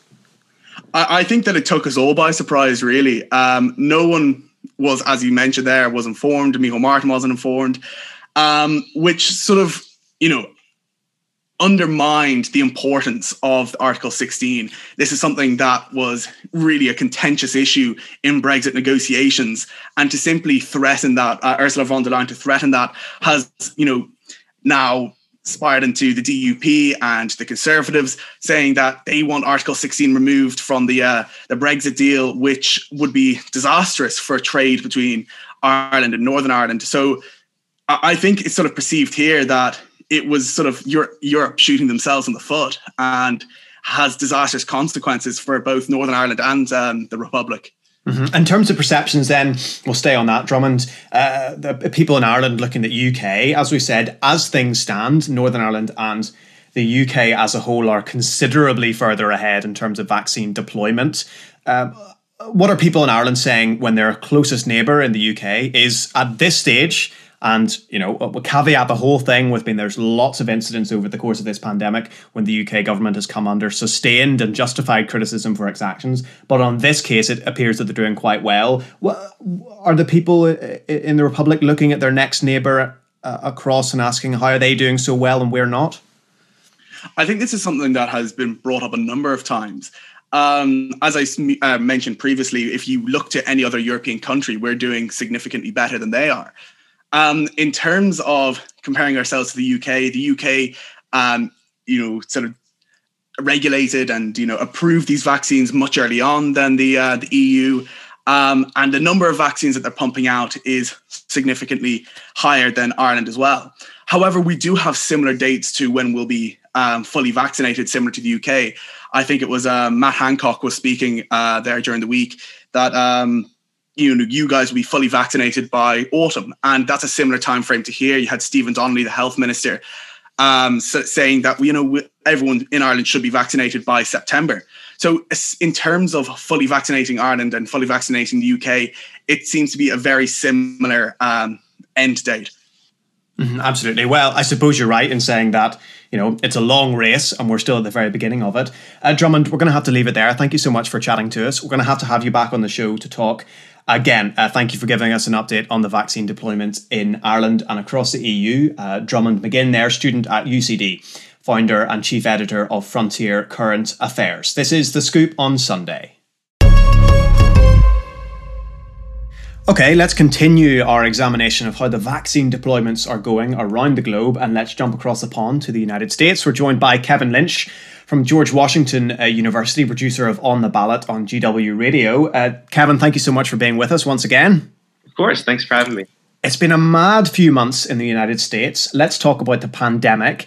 How are things going? What are the numbers currently like? What are the restrictions currently in place? Give us a bit of an update, please, Kevin.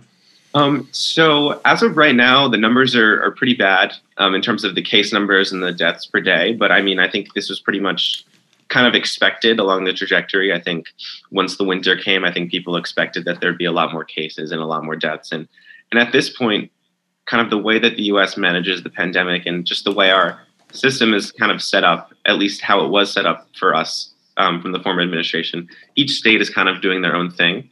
Um, so it's kind of been hard to coordinate all of that. And I think that the pandemic itself in the US has been getting steadily worse over the winter, but I think there is a lot of optimism because the vaccines are starting to come and a lot of the elderly population is getting vaccinated. So mm-hmm. at a pretty bad place, but it looks like it's getting better. It's just come to me, Kevin, because you mentioned there the states are all doing things differently. You know, if you go back in American history, there are big moments the, the two world wars, civil war, where there's kind of a recalibration or rethink of the relationship between the states and the federal government. Is this one of those moments? Are people saying to themselves, there should really be a you know federal authority over you know everybody having the same rules, everybody having the same restrictions, or are people fairly content with the approach where each state can calibrate and and and be flexible according to specific requirements? So I think that that generally, I feel like that's what people would think. But I, I, think just with a lot of like political tension that's going on right now, I think people are. Um, it's kind of become a battle of like, like pro federal government versus against the federal government. I think President Trump, former President Trump, really went into this kind of letting all the states do their own thing, and now the Biden administration wants to have a stronger federal response. And I think that's kind of like a battle that people are having. A lot of people don't want the federal government. Um, but I know President Biden has, is already doing a lot of things to kind of increase the power of the federal government, which includes like invoking the Defense Production Act, which means that um, a lot more of like um, the federal government can kind of go in and kind of force um, people to produce more of the vaccine, have more people on the ground, give states more support. Um, I think the general consensus is a lot of people, especially more left leaning people, want more federal government to be part of this response. But um, sort of with the political nature of things, it's it's kind of become a battle.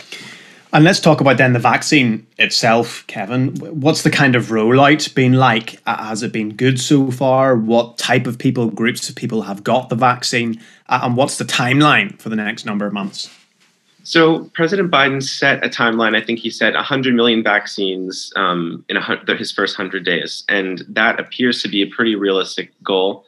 Um, and I think he's looking to get, I think, 300 million people, which is nearly the entire population, vaccinated, or at least available to be vaccinated by the summer. Um, in terms of how the vaccinations are going, I think there were some hiccups in the beginning. Uh, again, each state is operating independently to run their own vaccine rollout. Um, and I know at least there's been some trouble because, for example, in the state of Florida, a lot of people who um, weren't qualified were getting their vaccines. They were jumping ahead in line, and some people weren't able to get it. So then New York decided to fine people who who didn't follow the precautions. But then because of that, they were running out of uh, vaccines weren't being used because people were afraid to get fined. So rather than giving them to other people, they would be throwing them out. So there was mm-hmm. just some hiccups in that. In that. Let me ask you this, Kevin. I suppose when people when we talk about health in this country anyway, and whenever health in America comes up, it's always the same thing, which is that America doesn't have in in the same way that we would recognize a, a universal healthcare service. Now there is sort of public healthcare for the people who need it, etc., etc. But uh, how is America getting the vaccine out? I mean, does it go to private hospitals? Can you pay in America in order to get the vaccine privately? How, how does the rollout actually work in practice? So I believe that it's it's I think it's as of now it's free or at least covered by insurance. I'm not exactly sure with people who are uninsured, um, but it, I know a lot of it's just becoming available at like local um, local like locations, local hospitals, and I know that they're really trying to I guess, reach out to people and encourage them to come.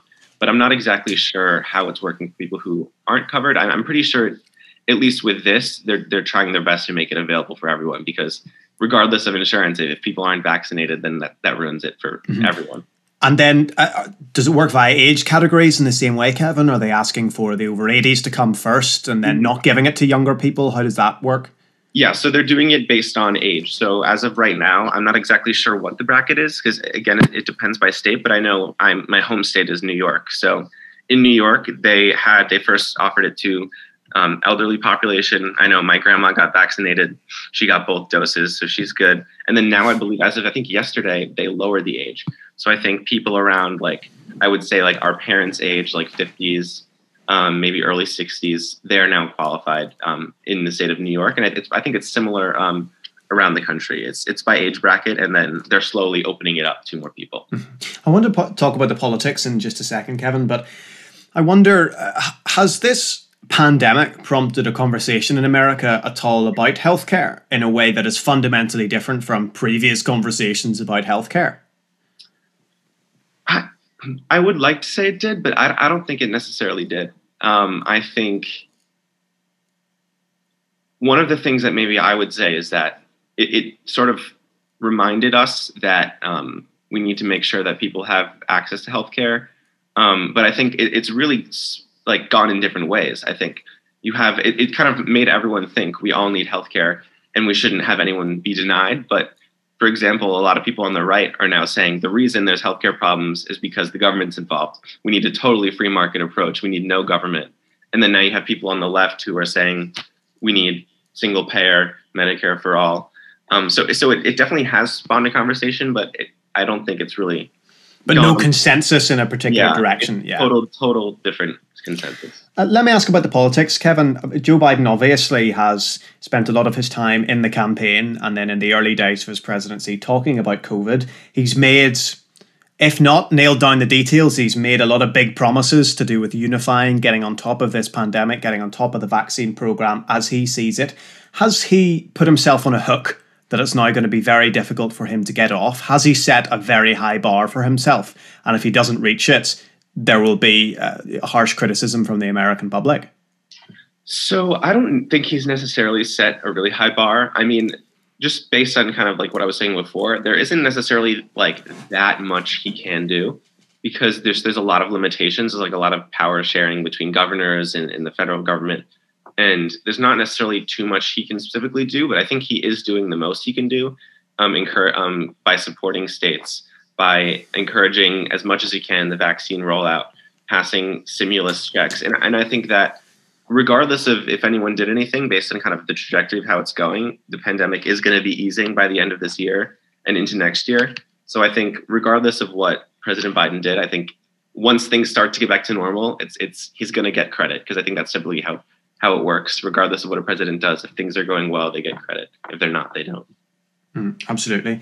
Um, Kevin, thanks very much for being with us. You've given us an update there on the vaccine rollout in the United States. It's always a pleasure to talk to you, and we'll have to have you back on again uh, very soon. Thank you so much. Kevin Lynch there from George Washington University. This is The Scoop on Sunday.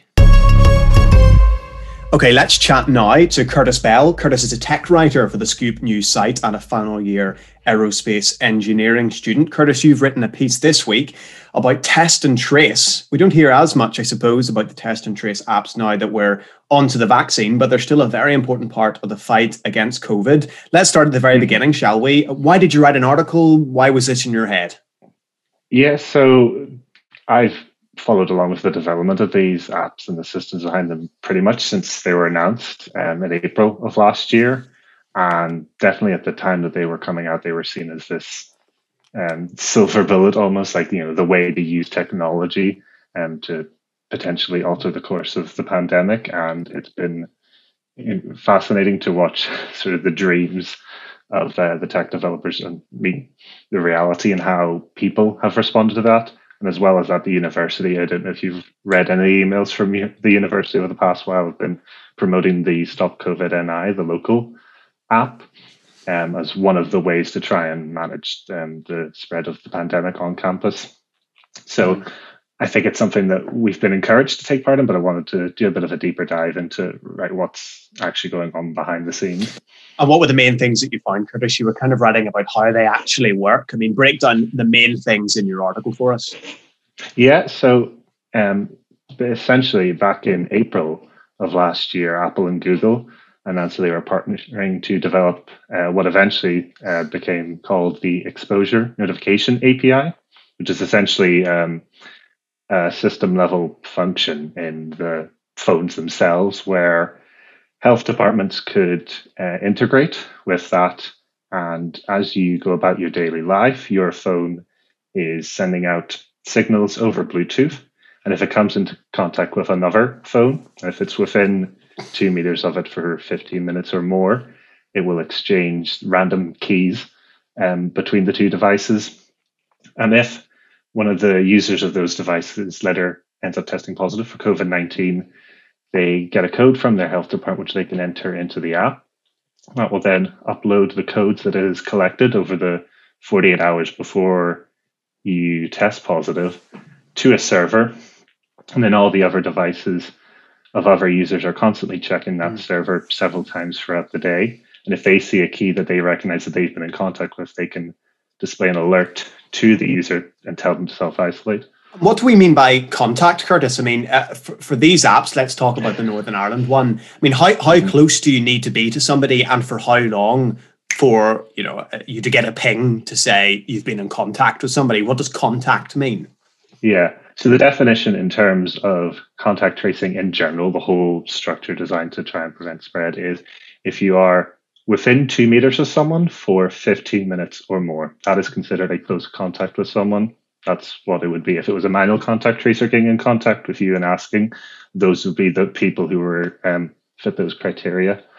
The problem with mobile phones is that we are using Bluetooth as a method for trying to determine distance, which it was never designed for.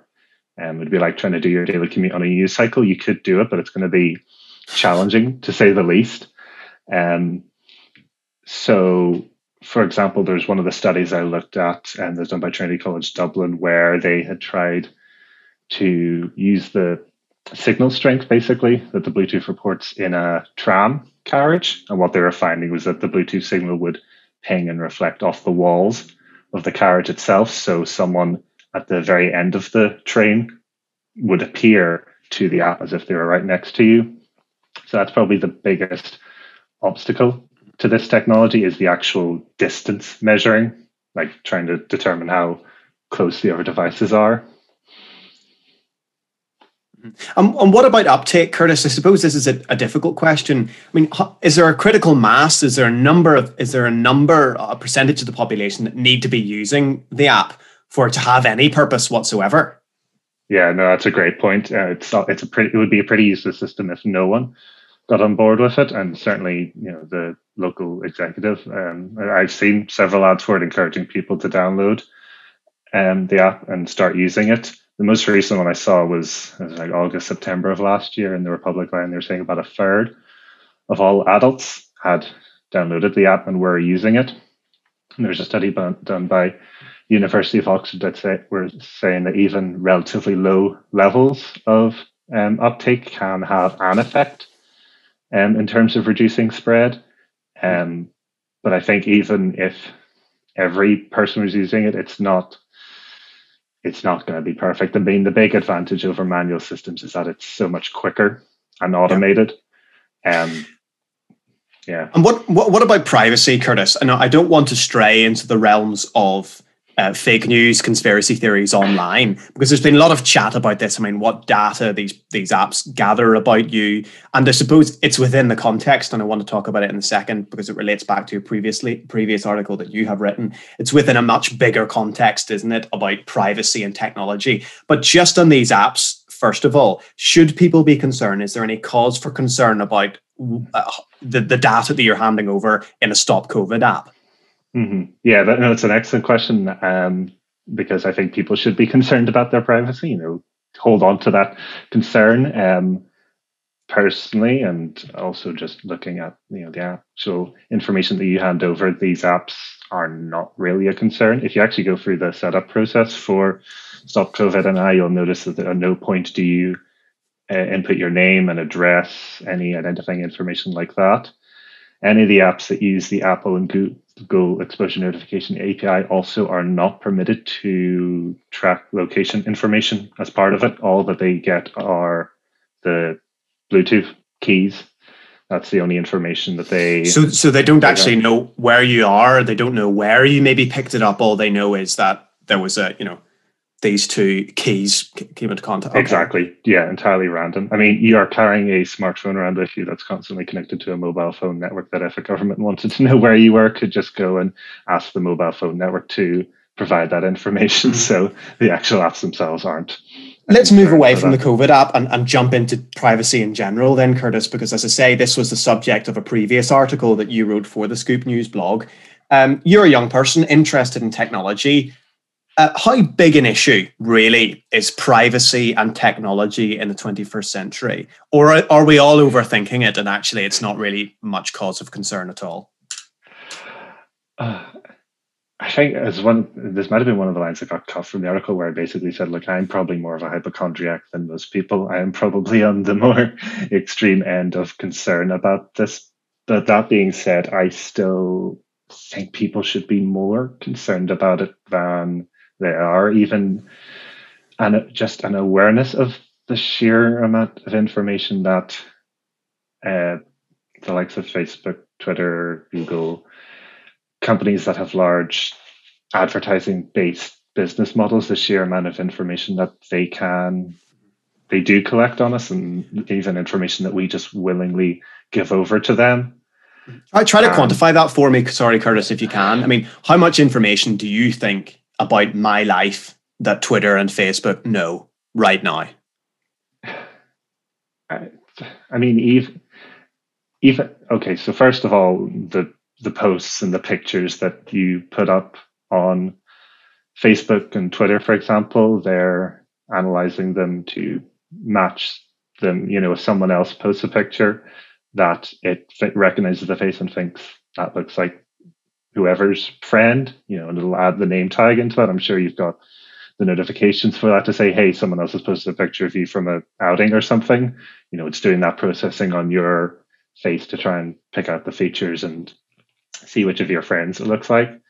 And even when you're not actually on Facebook and Twitter itself, Facebook quite famously had a little thing called um, like a Facebook pixel, they call it. It's like web tracking that follows you around the web when you're shopping on websites like Amazon, for example, and it can then surface ads for you on Facebook later on because it knows um, aspects about your computer uh, uh, certain characteristics, and it can then serve ads to you later on for, say, something you've been looking at on Amazon. So it's things like that. It's the more subtle behind the scenes mm-hmm. stuff that we don't um, yeah. really see.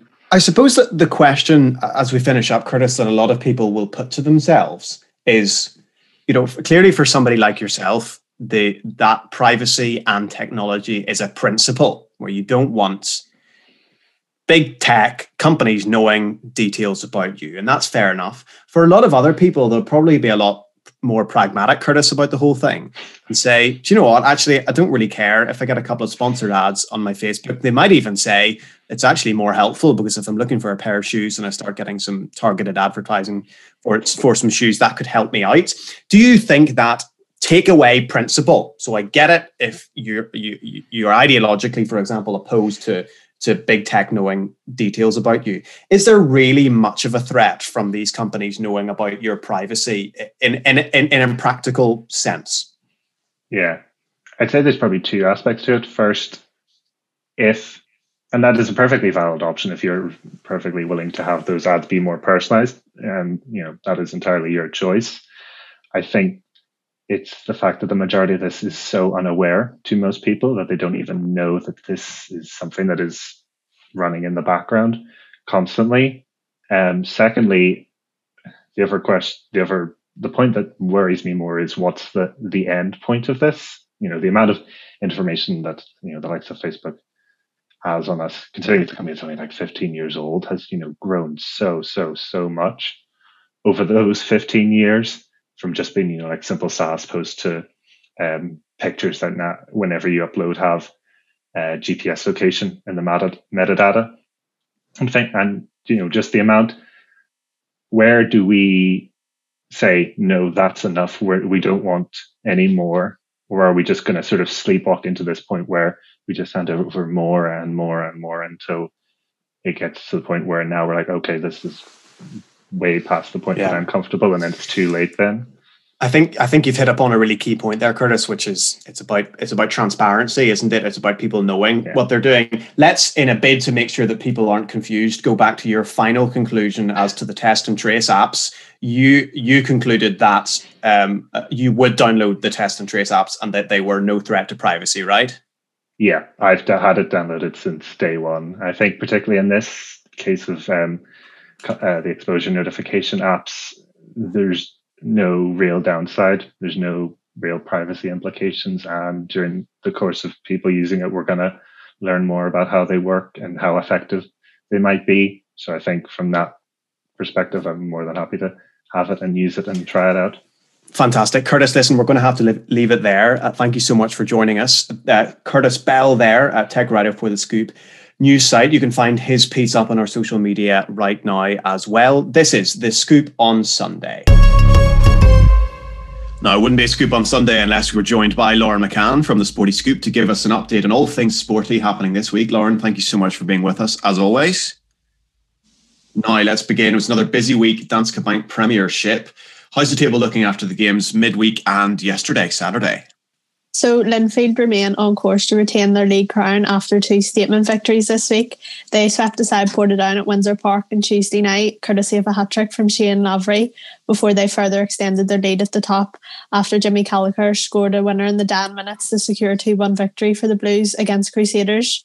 Their nearest challengers, Larne, had eased their routine 4 1 victory over Glenavon at home, which was their first win of the new year during the week, before they conceded a late equaliser yesterday to draw 1 1 with lowly Warrenpoint, and that leaves their title hopes pretty much in tatters. Um, a Jordan Owens header in the sixth minute of the game was enough to hand Crusaders all three points against Glen Glentoran at Seaview midweek, but their defeat to Linfield all but ended their outside chance to clinching the Gibson Cup this year. Um, Mick McDermott's men bounced back well on Saturday with Jamie McDonagh's stunning strike. If you haven't seen it, I would definitely recommend check out the BBC's website for it. Enough to see victory um, over Cliftonville at the Oval. It kept a disappointing end of the week for Paddy McLaughlin's side after their new signing Paul O'Neill had rescued a point late in the game on his Cliftonville debut as the Reds played out an entertaining 2-2 draw with Coleraine on Tuesday at the showgrounds. Oran Kearney, who was this week named Manager of the Month for January after Coleraine's recent upturn in form, then saw his side draw their second successive game this week. Um, they conceded, conceded a late equaliser against Portadown yesterday.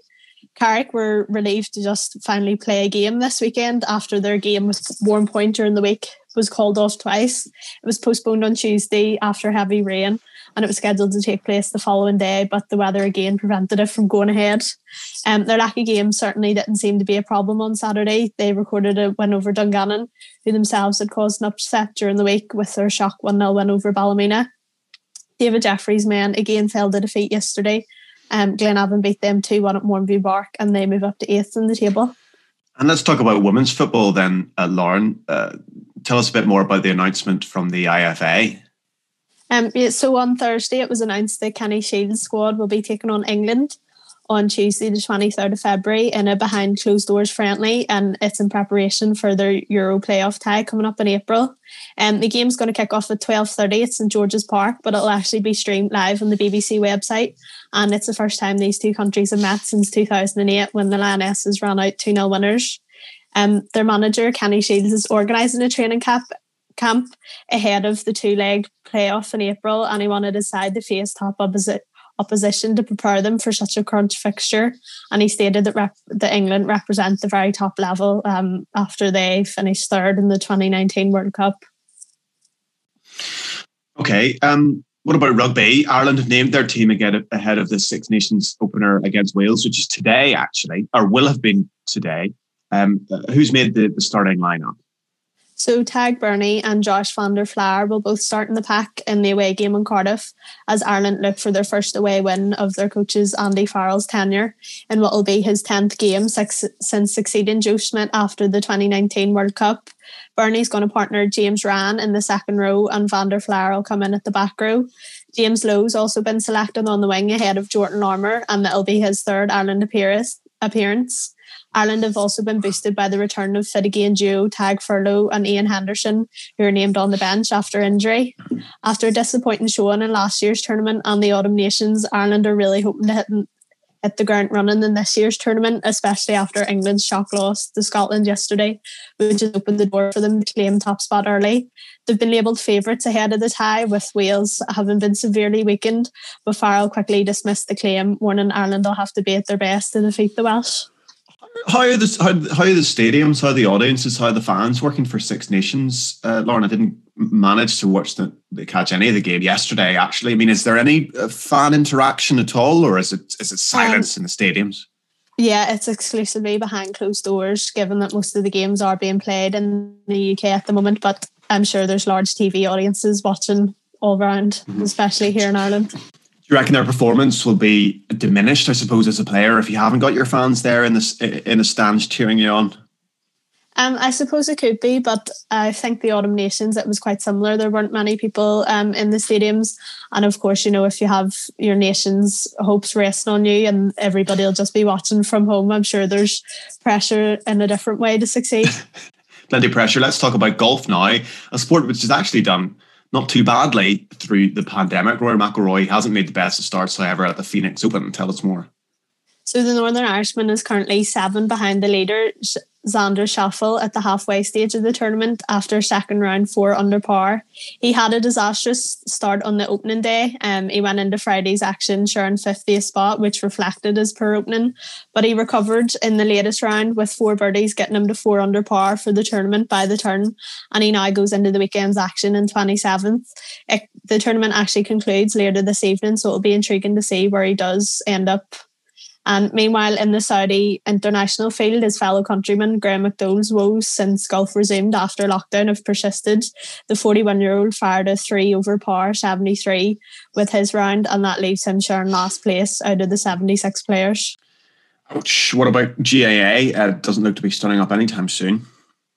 Yeah, so following a meeting between the GAA's COVID advisory group during the week, the association has opted to further delay the return of inter-county teams to training.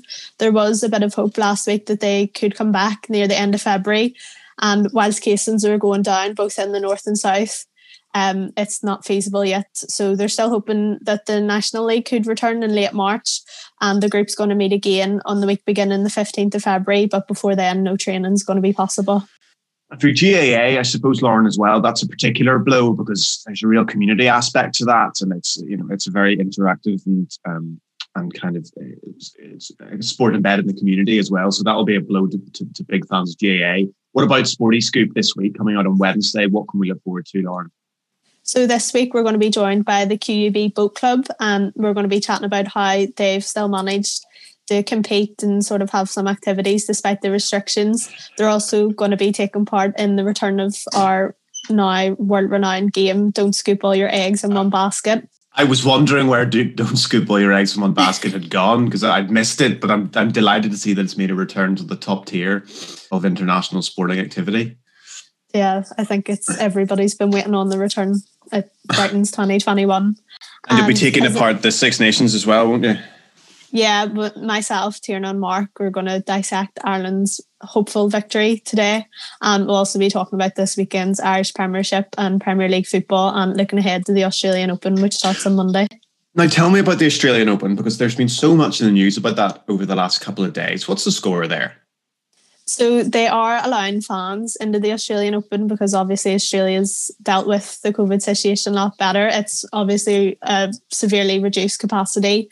Around 30,000 fans will be allowed to go every day there have been some problems. A lot of the players were uh, flown out to Australian chartered flights and they had periods of isolation. And then this week there were a few members who tested positive, but it hasn't affected most of the warm up games. They've still gone ahead. Andy Murray, unfortunately, won't be participating in the, this year's tournament um, through injury and COVID reasons.